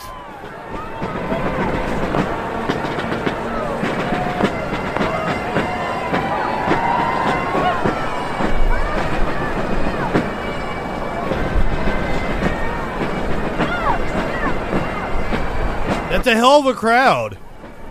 Once again, there is there is motivation on the right. And they are being worked into a frenzy by right wing propaganda. I mean, when you're being fed a daily diet of the Marxists are coming for you, and it's a communist takeover of your country, Joe Biden's a commie. Apparently, John Cena spoke at the 2022 March for Life. Or maybe it's not actually John Cena because we can see him. What the fuck? It- it- like, am I the only one that sees this? Welcome to the podium, Father Mike Schmitz. That is a sea of milky white faces. Wow, um, it is an honor, incredible honor to be able to be here with you um, today. You guys have been troopers. Am I the only? Am I the only one that sees it? Does the dude look like John Cena, or is that just me? cold, and there's no chairs anywhere. That's the hard part. Um, you know, my, my first, the first speech I ever gave in my entire life was in eighth grade, and uh, they, we got a chance to choose any topic, any argument. If only he was John Cena, he'd be making fucking cool ass jokes and shit.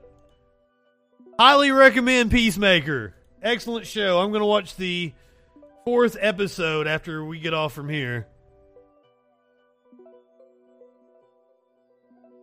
Here is uh, Mike Pence being at the Summit for Life. How times have changed.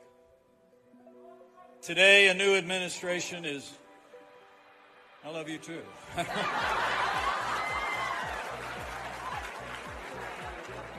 This is clearly the evangelical wing of the Republican Party, not the Trump wing. The Trump wing was chanting "Hang Mike Pence." new administration is advancing abortion on demand at home and abroad. What? President Joe Biden even abandoned his long-standing support for the Hyde Amendment. And now supports taxpayer funding of abortion all the way up to the moment of birth. Now more than ever, I say to this What? generation, we need new conservative majorities in the House and the Senate, and the time has come for the Supreme Court of the United States to return the question of life to the states and the people. Seriously, they don't live in reality. And traveling across our great nation those past four years, I want to encourage each and every one of you. I thought I could get through to our friend, what was it, Jeremiah or whatever. Good lord, it was like talking to a rock, not the rock. the pro-life generation A rock. stronger. And thanks to all of you, life is winning in America again. It's true. And never doubt the American people are on our side. And I believe a majority of the highest court in the land is on our side. They are not on your side. The choice before the Supreme Court is the same choice that voters will face in the next election. It's a choice between two distinct worldviews that are as far apart as the East is from the West. The left believes that children are a burden. We know that children are a gift from God. What? Liberal leaders were Who? speaking. Who? Who in the what? The left believes that children are a burden. The fuck is he talking about? I'm going to quote. I believe he's a pastor. His name is Dave Barnhart. I, I usually bring this up whenever we get into the pro-life arguments, just because he said it better than I ever could.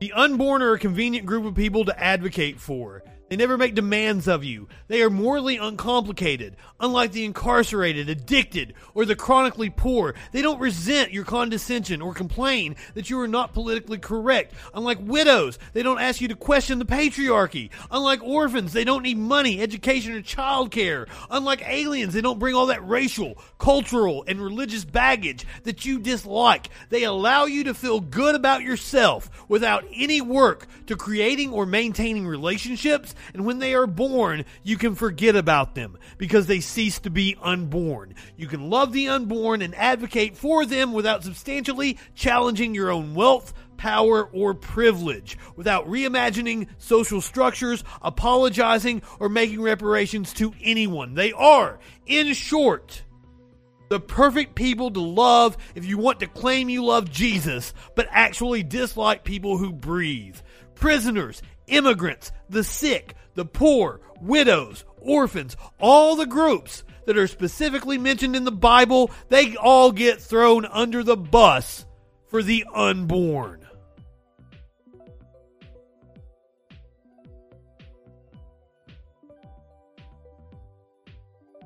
I can't say it any better than that. That's the link to the original post. But it's just it's just like the conversation with our friend that called in. He's not following the Bible. The only thing the Bible has to say about abortion is how to perform one. If you don't believe me, hold on a second.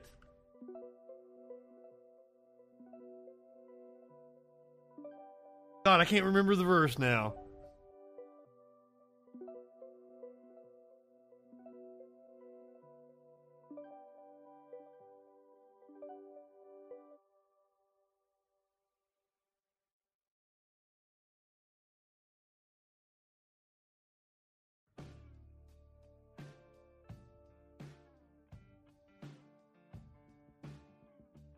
Uh,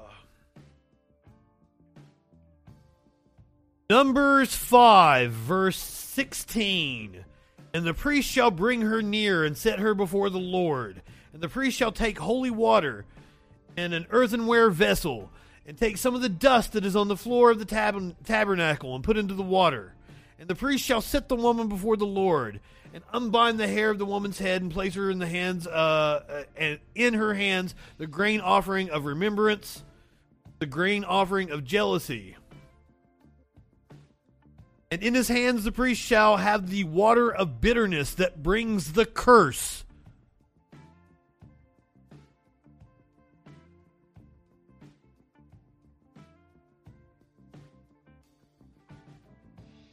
There you go.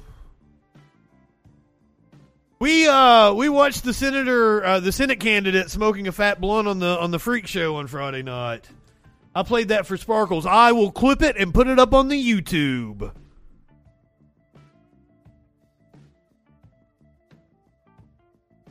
Cause I got I got I got some really fun stuff to get to here. Unfortunately, this isn't it. This is more Mike Pence. Abortion industry. Apparently, he compared abortion to eugenics. Be the profits from their suffering.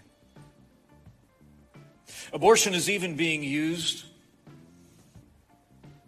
as a tool of eugenics for the elimination of children of the wrong sex or race. Or the What? Now I like here's the thing is I can totally understand like if you know a child has a severe disability I don't understand why you wouldn't want to abort it. But that's a personal choice. That's not my choice to make for anybody. But like if you if you have the view that like the quality of life won't be as good cuz I've brought this up before, the congressional hearings before Roe v. Wade, where public pressure was building to legalize abortion. They were held by these women who uh, they had been affected by this chemical from Britain. It was the Brits that did it. There was this chemical, and I don't remember. I don't remember how it it, it got into the babies or into the water or whatever chemical was causing mass birth defects. And these children were being born and only living for like a year or two. And these women saw them like live a life of suffering and thought that it would have been better to abort them than to let them live for a couple of years in pain, which makes perfect sense. Is that the name of it? We'll learn something.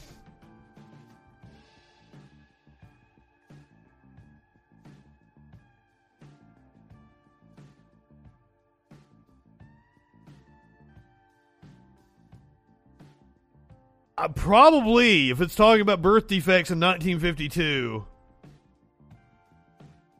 That seems. Oh yeah, yeah, yeah. In the late 1950s and early 1960s, use of thalidomide in 46 countries by women who were pregnant or who subsequently became pregnant resulted in the biggest man-made medical disaster ever, resulting in more than 10,000 children born with a range of severe deformities. Oof.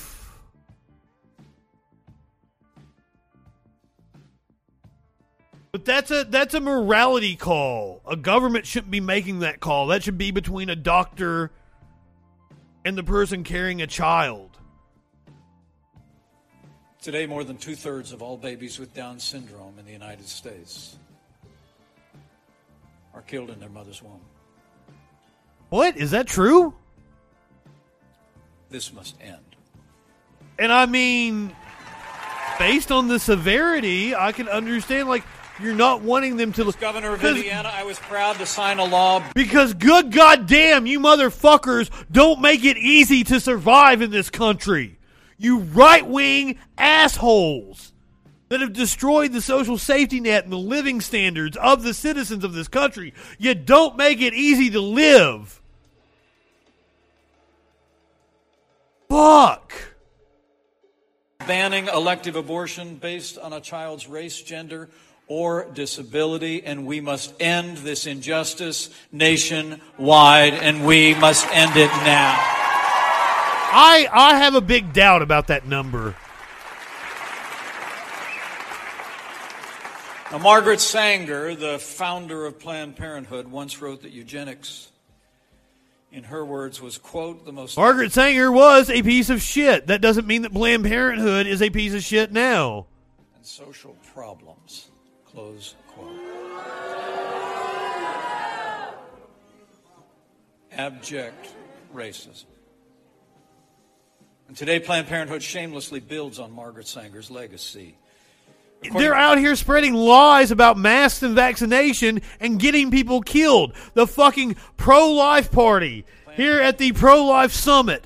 All in for life. Mike fucking Pence. in black and Hispanic neighborhoods. Up is down, black is white. Socrates is dancing with the dog over here. What the fuck? And apparently, Project Veritas is now actual journalism. They were platformed by The Hill this morning. because it reminds people of what I did. I did scrub through the video a little bit there to see if Ryan Grim actually t- got to speak. I was wondering if Ryan Grim. I have not watched any of this. I, I just wondered, was it all Robby sucking his dick, or did Ryan push back on James O'Keefe bullshit? This is the founder, Project Veritas. We're gonna go through a list of all the shady shit he's been involved in after we listen to this shit because make no make no mistake about it, he is a fraud. And then after we go through the list of all the bullshit he's been involved in, I'm going to play you the absolute most cringe video you have ever seen in your life. It is a song and dance number by James O'Keefe. Our next guest is here to take us inside his brand new book, American Muckraker Rethinking Journalism for the 21st Century, by Project Veritas founder James O'Keefe. It's a Journalism. on undercover citizen journalism, covering themes of power, privacy, and means and ends, and taking history of how the modern corporate media apparatus came to be. James O'Keefe, thanks for I- joining us. I have a big problem. I have no problem with anybody interviewing, debating assholes. I I live for it. My problem is is like advertising his book like that and, and legitimizing him as if he actually does have something to say about journalism. Good morning, everyone. So before uh, we get into your book, wanted to ask you about uh, your lawsuit uh, against the New York Times. Uh, you've had some success with that. Can you tell us what's going on? Well, Which Rob, is we the insane. Times for defamation in March of 2021 after they called our videos in Minnesota deceptive. The New York Times was forced to answer our defamation complaint, which is very rare because you have to get past motion to dismiss. You have to prove actual malice because I'm a public figure. The New York Times admitted in court documents in their answer that they got the facts wrong in that article from September 2020. They said it was not illegal what Liban Mohammed was doing with his ballots. But in the court documents, they said it was illegal to harvest more than three ballots. And the New York Times has yet to correct the article. So we get attacked for being. Oh, I don't think that's true. I we've we've that incident is you got it wrong and still in this. That that dude is upset. Journalism ethics and in clown world when they project as as I was doing the research on like the pushback against O'Keefe. I had an interview with the guy he is referencing just then. And I'm like, well, it's it's going to take up too much time to play all of this. Because let me tell you, this is a fucking long ass list of bullshit James O'Keefe has done. onto us what they do. And then, of course, after the FBI raid, the New York Times publishes my attorney client privileged memos and tries to compare uh, it to the Pentagon. The FBI raid on him. But there's more. And on Project Veritas. And so, on the question of uh, journalism ethics, and I, and I think uh, Project Veritas and everybody else is fully within their rights to file defamation claims against the media. There's no defamation right in the First Amendment. You defame somebody, then you have to you, you really have to defend the claims that you have made. But where, where I've been critical of Project Veritas on this particular lawsuit is the prior restraint that you sought against the New York Times. And so, to give people background, you're, you're in this lawsuit. Uh, it, it appears that you know, so you, you guys had to turn over documents as a part of discovery. Some of those documents then wound up in the New York Times. The most logical conclusion would be that the lawyers leaked those documents to their reporters, uh, which should be condemned if that's what happened, because you have to respect the sanctity of attorney-client privilege and these lawsuits. That, all of that aside, seeking prior restraint, telling a journalistic outfit that it can't publish something, to me is crossing a line that is dangerous because prior restraint. Thank you, Ryan. You have this information, but you can't publish it. To me, really runs up against the First Amendment and really ultimately will be used against organizations in the future like yourself. Are you concerned about the precedent that that would set?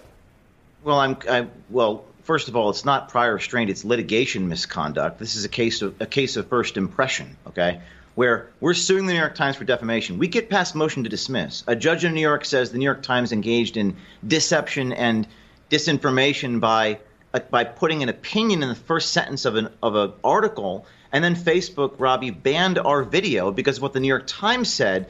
So. Uh, when you publish the other side's attorney-client privilege documents, this is Ben Barr, the attorney of record in the defamation lawsuit. Uh, the the in American jurisprudence, the attorney-client relationship is sacrosanct. The First Amendment has its limits. It's not absolute. It's not absolute, and the press has a special obligation to to um, uh, oversee itself.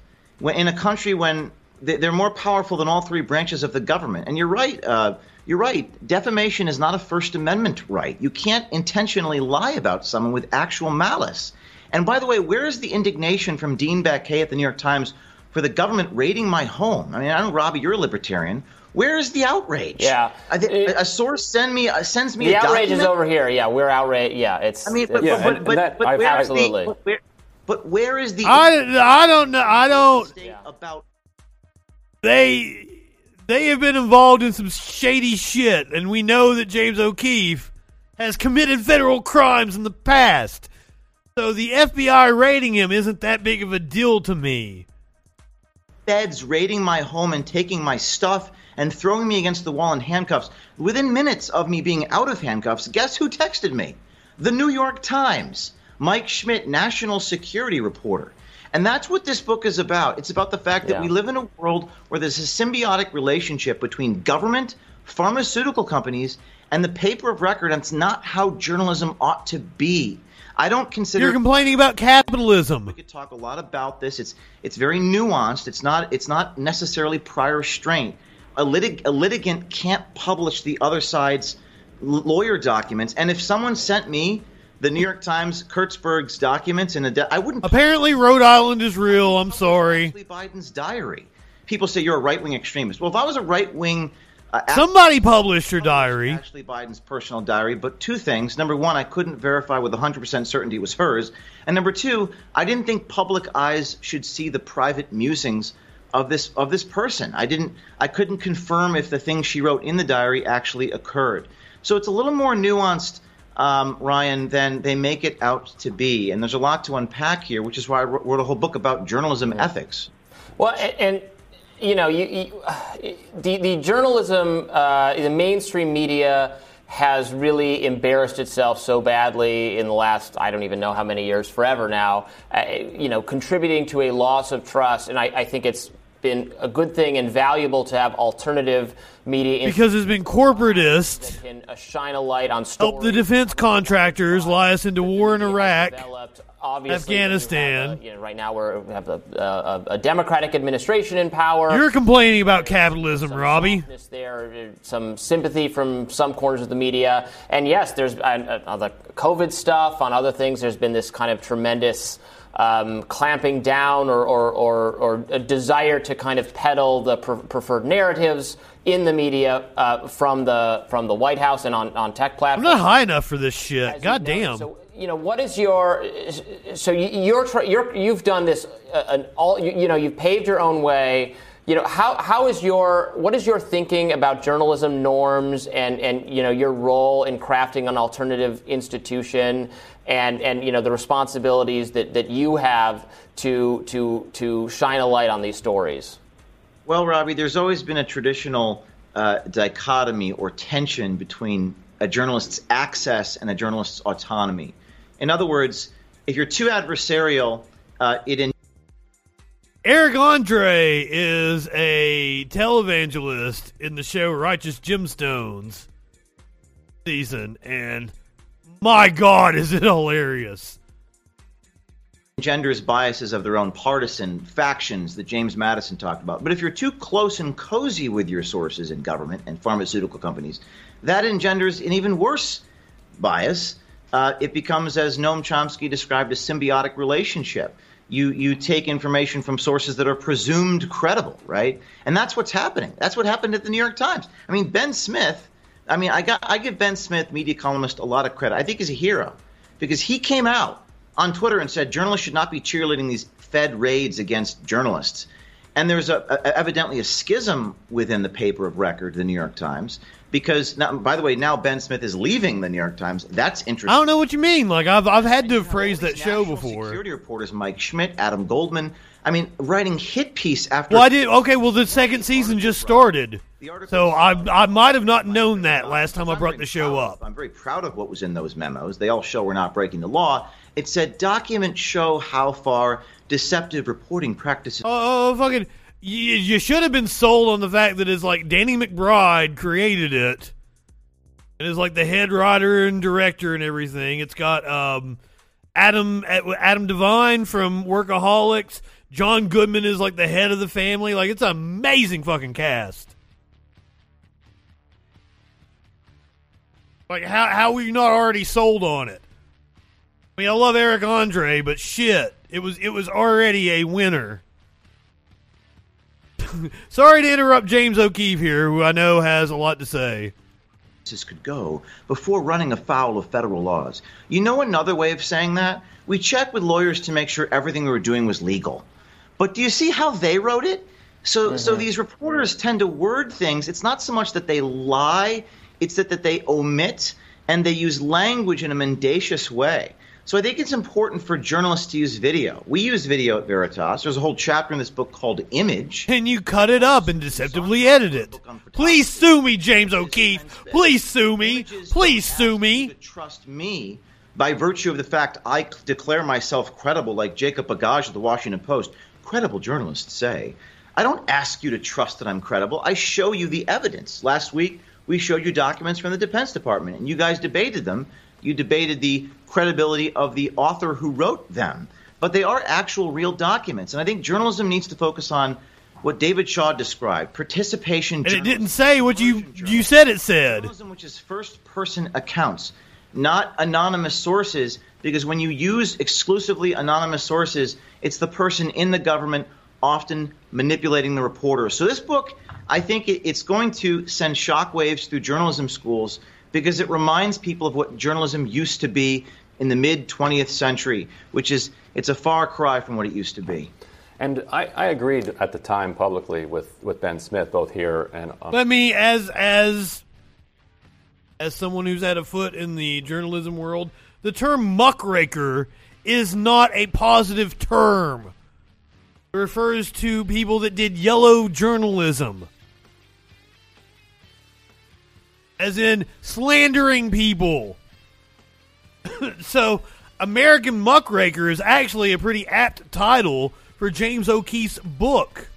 on, Twitter that that, that that raid was dangerous, that an FBI raid related to Ashley Biden's diary, which, if a source provides a journalist with material and the FBI then raids uh, to, in order to obtain evidence about how, where, how and where that came from, that's a. But did somebody affiliated with Veritas I also wanted to commit a crime? I'm sure the FBI had some sort of evidence. So let's talk about the the 2018 case of uh, the the sting. Well, well, well. Maybe I'm giving the FBI too much credit. Fuck, I'm even I'm even wearing my shirt that says "Government protecting and serving the shit out of you." Here I am, like, well, I'm sure the FBI had evidence. Yuck, yuck, yuck. Cops lie. FBI are cops as well. I'm sorry. Want to be consistent here. H.R. McMaster. You know, so as you know, as as everybody knows, uh, Corey Lewandowski, Steve Bannon, and others, there was a big factional fight going on in the White House. You had H.R. McMaster on one side, and then you had the kind of anti-H.R. McMaster faction, the Bannon Lewandowski's, on the other side. The New York Times had reported uh, that your uh, your uh, your journalists were trained by Erik Prince uh, in different espionage tactics, and then you orchestrated a scheme where you were going to send a woman in with a video camera to say inappropriate things around H.R. McMaster, and then that would be used against H.R. McMaster. That's what the New York Times reported. That would have been in the interests of that of that faction inside the White House. Can you respond to that that reporting? I think at the time you said it was a giant smear story, but can you respond in some more detail about that about that entire operation? Ryan, go back to the article because the New York Times did Sounds not like his MO. behind the McMaster's thing. The New York Times ultimately said in paragraph like 19 or something, it's unclear whether James O'Keefe was involved, and that's the problem. We didn't. We were. Oh, oh, RB, RB, just wait. Just wait until I show you this video. It is the most cringe video you will ever see in your life. I promise you, you have not seen anything like it. You think you think O'Keefe has a punchable face now? Just wait. Especially if you're a Prince fan. Weren't involved in that. I wasn't behind that. I, I came out and condemned. I didn't say I was nothing to do with that. So it's just false. It's all innuendo. It's all supposition, circumstantial. It's all rumor and innuendo. And this motherfucker listens to Bruce Pritchard's podcast. as would my team, that we had nothing to do with the with any such idea. And that is the problem with journalism. Again, they always bury the lead. It's unclear whether. To be clear. Oh, they use a clickbait headline? Paragraphs below. And why the heck is the national security reporters for the New York Times obsessed with me?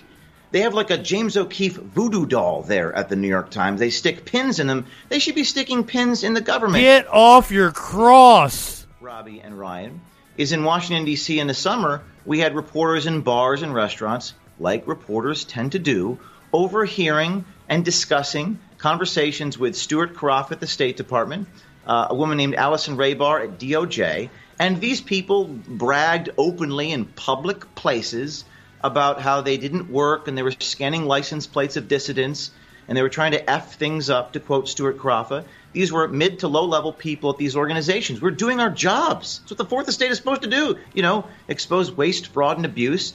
And for p- newspapers to attack us for that, I have to wonder whose side they're on.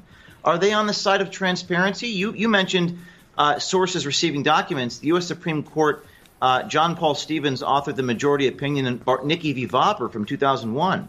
Journalists have a right to publish documents uh, even if those documents were stolen, so long as the journalist did not participate in the theft of those documents. This is Mhm. common sense. Yeah. It's self evident. I don't know why. I don't. I, I here's a rhetorical question, which I don't. So he he's learned his lesson that he has plausible deniability away from the people that are are to me being tasked with stealing these documents. evidence, not hearsay, not Well, anonymous sources, but actual evidence. Last question, and we have to run, but or maybe Robby has one more. But can, can you can you flesh out a little bit of what that Erik Prince training was? Because it goes to the question of it, what kind of institution, what kind of undercover work. So what is what is Erik? For those of you who don't know, Erik Prince was the uh, uh, founder of Blackwater and the CEO, a, like a, a mercenary company that did all kinds of fucking shady shit for the U.S. government. Well, he's Betsy DeVos's fucking brother or some shit, or brother-in-law. Fuck all the way off. Erik Prince is a piece of shit. There's been several documentaries about how big of a piece of shit he is. Prince conveying to Project Oper- uh, Project Veritas operatives? Well, I t- so I, I talk about that in this book, American Muckraker, in a chapter called Secrets. I I learned that espionage and investigative reporting do overlap. It's like a Venn diagram, but we're not spies because spies uh, spies may operate for state interest. The investigative reporter operates in the public interest. And Aristotle said, "You are what you do." So people can cast names and labels, or you're a spy. Well, no, because we operate in the public interest. And yes, we do use undercover techniques, but here, and this is all written about, including your question in this chapter called Secrets. We believe it's a question of relative deception. If you identify yourself as a reporter to these fraudsters, hello, I'm Ryan Grim from The Intercept. Tell me all the fraud you're going to be committing. They're never going to tell you that, so you do have to use some element of pretense in order to tell the truth to the audience. And that's what the First Amendment is about. So we only keep three secrets at Project Veritas the names of our whistleblowers, the names of our donors, and, and ongoing investigations. Names of their donors. Transparent, and that's what we do. We got got to leave it there. Uh, great discussion. Names of our donors, but we're completely transparent. Light on on uh, what you're. That's doing. a red flag. Like a fascinating book. I actually, actually got a. Especially since uh, they've had a much higher profile in the last, what, five years? I can't believe I'm actually having to deal with the validity of Project Veritas as a source, given all the shit they've been involved in.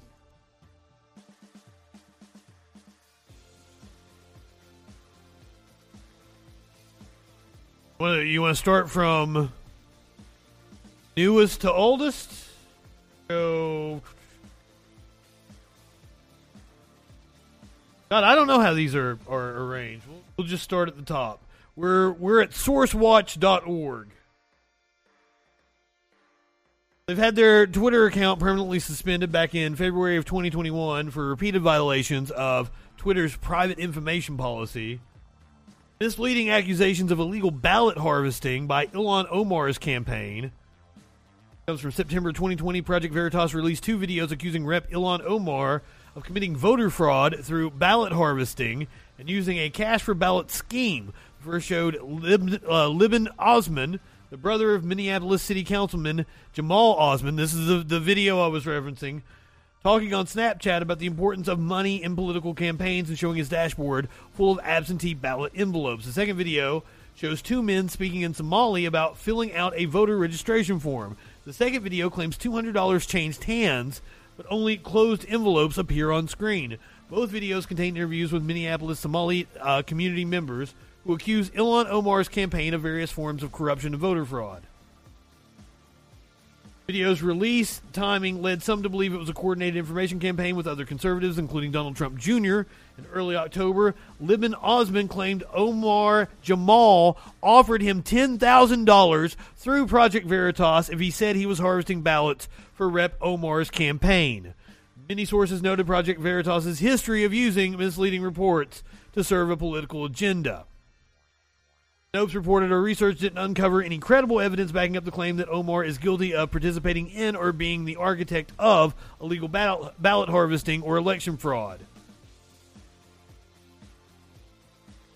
Left wing Wisconsin groups infiltrated by men tied to Project Veritas in September of 2020. Six left wing Wisconsin groups, black leaders organizing for communities, Our Wisconsin Revolution, Souls to the Polls. Uh, looks. I'm not even going to try the. It looks like a Spanish group. Wisconsin Race Class Narrative Project and Wisconsin Voices composed a joint letter asking Wisconsin Attorney General Josh Kaul to investigate Project Veritas. Diamond Dog operation to suppress mail-in and absentee voting lead up to the 2020. See, they were awfully active in the 2020 election. O'Keefe's new Diamond Dog operation is focused on discrediting and suppressing mail-in and absentee voting with the ultimate goal of re-electing Donald Trump, according to reporting by the New Republic. The article states the operation's scope spans the United States with particular focus on voter registration efforts in California and Texas. Operations are meant to expose widespread mail-in ballot corruption and fraud.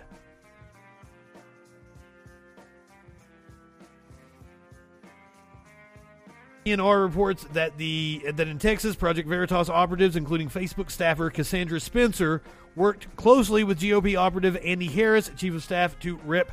Lance Gooden. Harris's Direct Action Texas group has connected Project Veritas with staffers in Texas Attorney General uh, Ken Paxton's office. You know about Paxton being indicted fucking five years ago and still not being prosecuted. Diamond Dog operation has also been a valuable fundraising source for Project Veritas. He and R reports that internal documents show its fundraising total increased by 4.58 million from 2018 to 2019 to a total of 13.44 million dollars.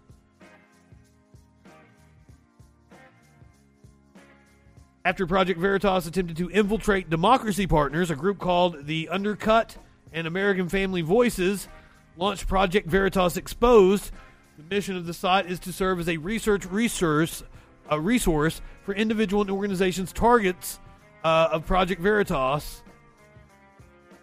The site keeps a running list of attempted stings Project Veritas is caught in. Had a failed Washington Post sting.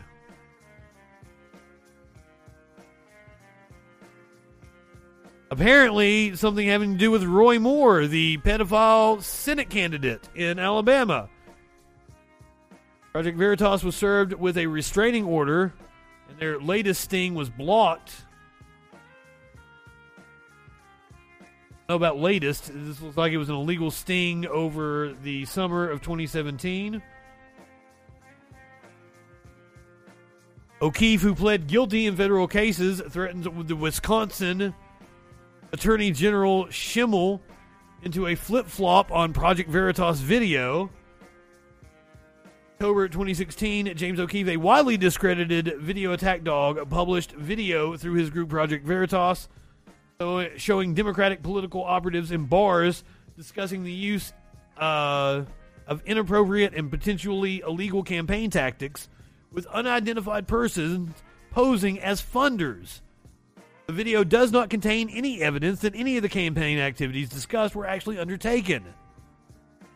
2017, O'Keefe was sued for breaking federal and local wiretap laws in the incident. Want to check this out? Just look up Project Veritas in SourceWatch. I mean, it goes on and fucking on. Disingenuous acorn sting. The uh, were they involved with the Planned Parenthood body parts bullshit? But of all the shitty stuff he's done, this has got to be the worst.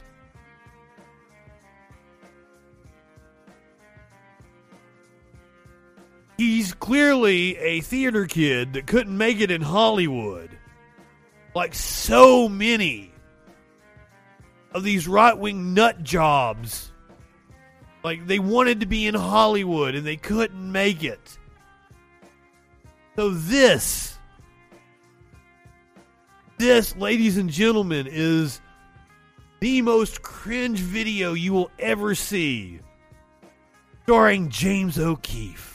Says it- those things out loud, but it's obvious. Yourself. It leads, it leads. If it leads, it leads. I think that's propaganda. Twitter permanently suspended his account after he exposed hypocrisy and fraud at CNN. Project Veritas, a very controversial conservative group. promoting misinformation. Times reported that the footage from Project Veritas was part of According to Stanford researchers, a coordinated disinformation coordinated campaign. disinformation. Sued the New York Times for defamation. Project Veritas just won a major victory in that case. Come to you and offer you $100 million. You're not going to settle? So tell them to go to hell. I, I, I, I just can't believe that my face on TV. Oligarchy and my left to right, M-O-G, O-P. Oligarchy. Do I have faith truth? Now, is he saying he's part of the oligarchy? Twitter for defamation. Project Veritas taken down because they confronted a Facebook executive. Take a video like that down, that would be due to a doxing concern. I can show you a video of CNN doing the exact same thing. Twitter made factual statements about our client that are false. Oligarchy. Twitter, CNN. I told you. I told you. Now this is a Prince song called "Controversy." Prince, an amazing artist, maybe, maybe the greatest musician ever to walk the face of the earth. James O'Keefe, who I think is a despicable person. The judge said, the judge and reporters, and reporters interject their stands to reason, stands to reason, you should inform your reader. I told you. I, to- I, I fucking. Another defamation lawsuit this time against I thought I perfectly couched it. You knew what was coming. Maybe I should have gave you a, a content warning. But all of this fits the Project Veritas Promoting MO. misinformation. Project Veritas, a conservative actionist, uh, activist organization. Polling does not decide the truth. Go speak to evidence.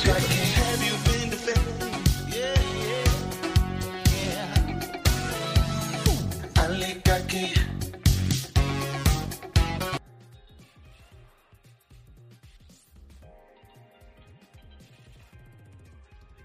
I was a theater kid. No, no, no. Failed theater kids. I warned you. I gave you. I.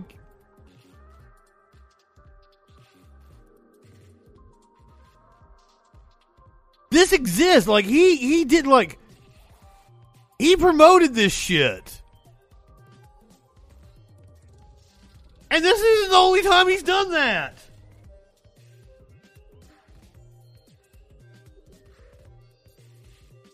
I I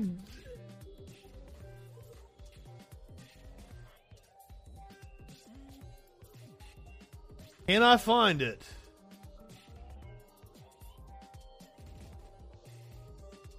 I don't have it handy, but they did a whole song and dance to the Weeknd. What's that conservative conference? Was it CPAC?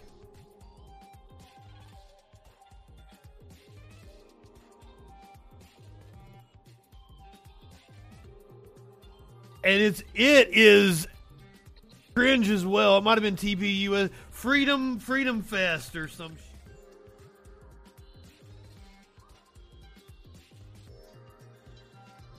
No, fuck, I can't find it. But he did a, he did a whole other song and dance earlier this year.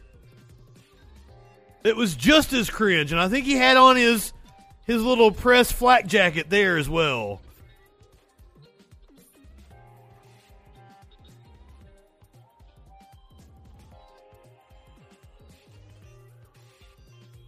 Yeah, yeah, yeah. He released this. He released this. He wanted people to see this.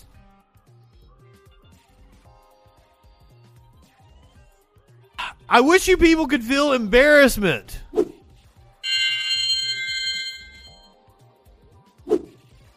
Oh my god. Another person who needs to learn to feel embarrassment. Tucker Carlson. Apparently, he complained about new M&M's mascots are less sexy. I haven't I haven't seen the pictures. And this is only a 30 second clip. I wanted to make sure I got the whole clip. It was hard to find, as I said earlier. Because apparently Fox didn't post it. Or if they did, they took it down. But I got the whole clip. NPR, but Here's a story they might want to cover pretty soon and doubtless will. M&M's. Why would It's just announced that it's redesigning its cartoon characters to be more gender inclusive.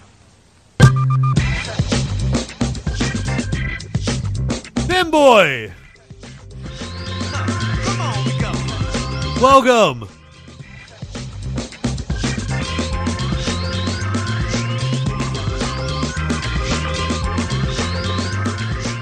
Bet you didn't think M&Ms were pushing intolerance, but they were. They've been changed. You're seeing the changes right now on your screen. The green M&M, you will notice, is no longer wearing sexy boots. Now she's wearing sensible sneakers. Why the change?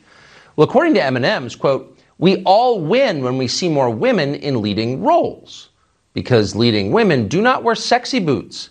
Leading women wear frumpy shoes. The frumpier, the better. That's the rule. The other big change is that the brown. I don't see any change in the brown one. From high stilettos to lower block heels, also less sexy. That's progress.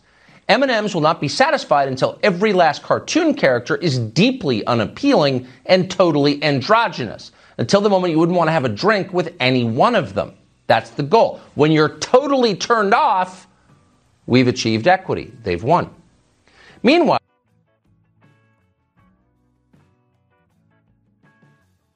This was dumber than I thought it was going to be.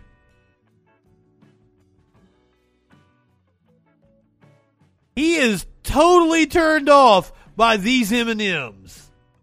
While in a nod to the burgeoning wellness movement, the orange M&M will quote acknowledge and embrace his anxiety.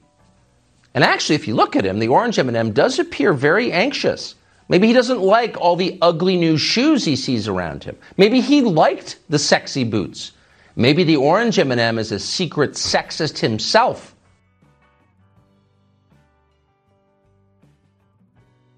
Oh god, that wasn't even the whole segment. I don't know wh- what.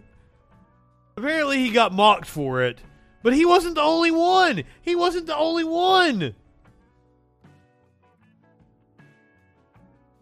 Fucking Greg Gutfeld was talking about the M&Ms. And now remember, this is this is a supposed news channel. They've got a platform, millions of viewers, maybe a million and a half for Gutfeld, something like that. Tucker's got like two million. And they devote their time to talking about M&Ms for 6 minutes. Did did the Mars Corporation pay for this? Is this a new type of product placement? Or did they really just did they really just use right wingers to create an outrage? This is this is how fucking marketing works now. You get the right wingers to get outraged about something, and then all the left wing Twitch people play the right wingers getting outraged about it, mock it, so everybody ends up seeing the message. And we're all talking about M and M's because I kind of do want some M and M's right now. M and M's aren't bad. I like the peanut butter ones. What's what's your guys' favorite? Will M&M's still melt in your hands if they identify as trans? When I eat a bag of M&M's, do I wonder which color and shape best represents my identity? No, because it's chocolate. And also, it's obviously the orange one. but the iconic candy company is giving the mascots makeovers to make them more inclusive. How are they doing this? Well, obviously by changing their footwear. Instead of go-go boots, the seductress green M&M will now wear sneakers. Places will be updated in a tone that's more welcoming. Sorry, Kat. No. Sparkle's so hungry. Said Cathryn Sleight. Interesting. Chief Growth Officer at Mars Wrigley.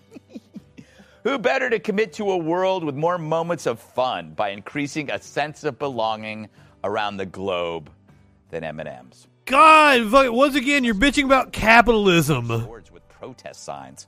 But honestly, this is weird. Yes, yes. Want to make an M&M feel like they belong? Moxasino. Be eating them. Mildly change boot design. Drop a vague press release about inclusivity. Non-binary bond. Step three. Hmm? For commentary, we Step go to our four.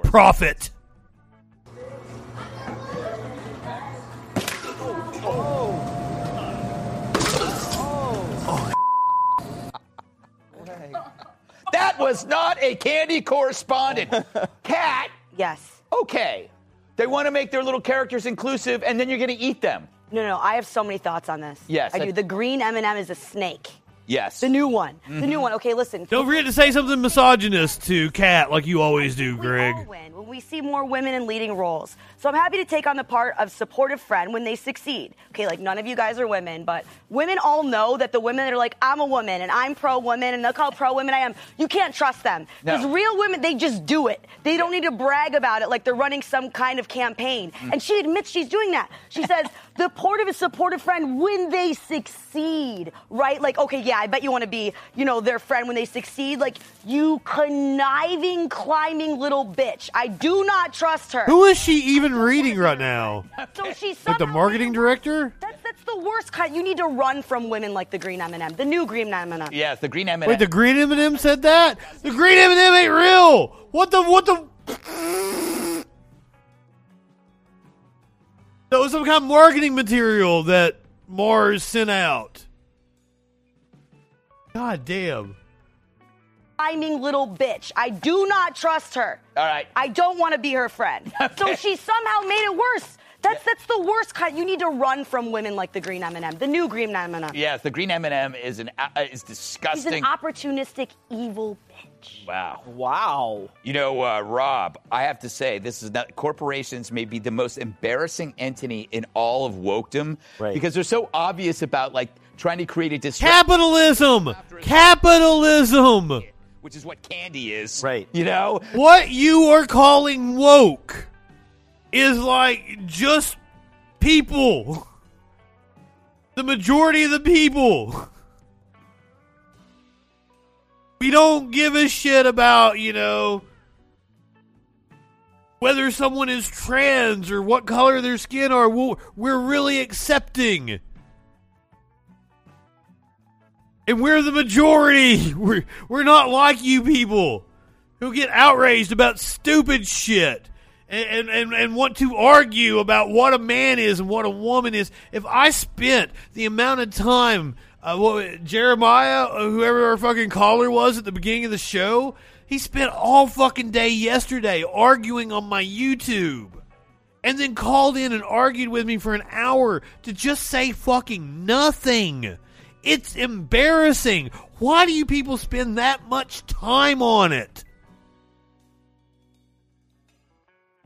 It, makes no sense. Other, I understand why Fox does it because it gets the people outraged and keeps them watching. It's outrage porn. Yeah, they're the they're the fucking snowflakes.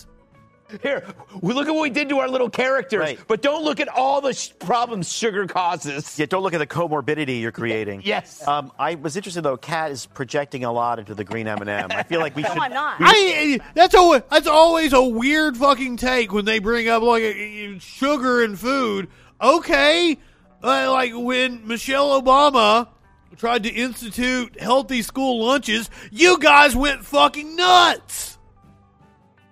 You don't actually care about sugar and food or processed foods. Uh, if you did, then the concept of food deserts would be an issue you would devote time to instead of, you know, marketing M&Ms for them. At some point, maybe in the next session. I'm not projecting. Um, I'm reflecting on my own experience. Yeah, no, that's with this is really interesting. I really want to. there. Yeah. Kat, we're out of time. Yeah, right. But this is. check? I, I would just say like this, they are M and M's are kind of the progressives' idea of the future of the human being, right? We're all kind of shiny and a different color, and we have no genitalia. Mm. That's kind of where they want us to go. and if you put them in your mouth, the color comes off. I don't know what that means. This is part of this weird thing, Jesse, where we have to make sure on 7 billion people on the planet, not a single person. You guys even have a White Castle and the Five Guys down there? Do you know what an American burger tastes like? I'm gonna try son. my hand at comedy again. Oh God. And hope it works this time. I came up with some offensive candies. Oh, God! I think we need to change their branding. Mm-hmm. Butterfinger. Oh yeah. Oh yeah. But his finger. Oh, very good. Right? Good. Good. Hershey's kisses. Hershey's consensual kisses. Nice. Very good. Jolly Rancher. Jolly Sustainable Rancher. so I just stopped there. You Oh, I seem like be enjoying that. Good. That's good. I like these. All right, you know, That's I'm going to save some for the five, which we already taped. Yeah, you did a great job, by Thank the way, you. on the five. I would say um, a, a Butterfinger. It's but their finger. But Oh, their but finger. their I wanna- finger. that's my only Yeah. my only note. Thank yeah. you. And you can fit more than one.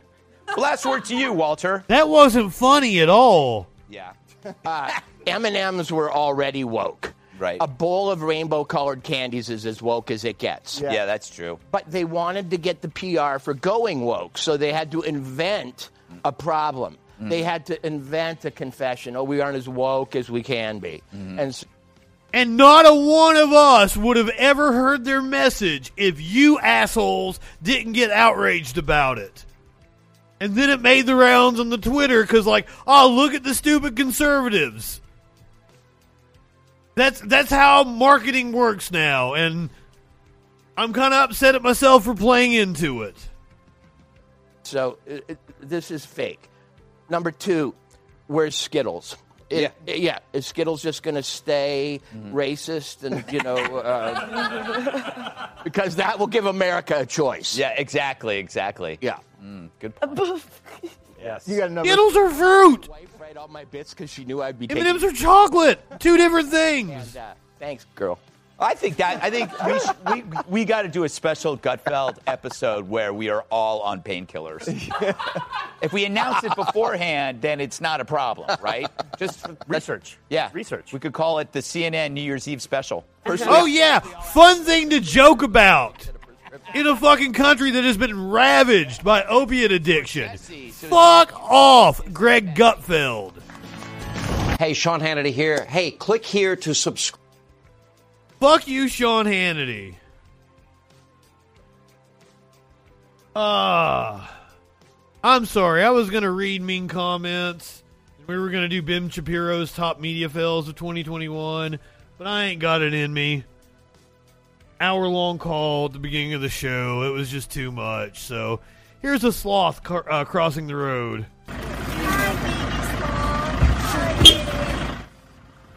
This is our animal video for the day.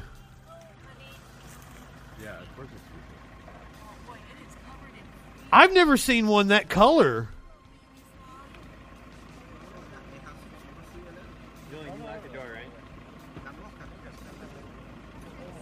That's a really pretty sloth.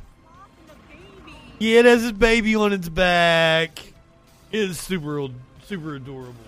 That's maximum speed, huh? That, I think this could be That's maximum speed. Yeah, look at how. For those of you listening to the podcast, it's it's fucking slow. Sloth like somebody might uh, describe it. It's like a green and pink sloth. Oh, hi, baby sloth.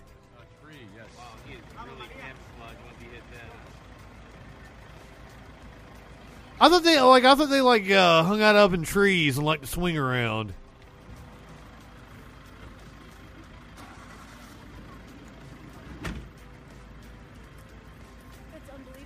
I'm glad everybody stopped and uh, and helped the sloth along. I'm glad it uh, not become roadkill. That would have been really sad.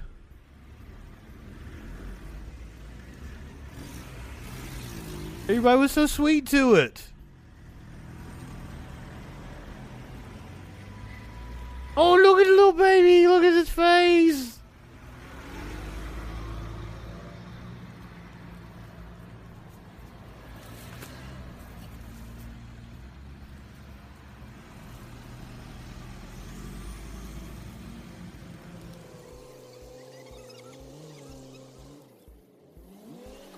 Believe I believe they've sped up the footage for us here.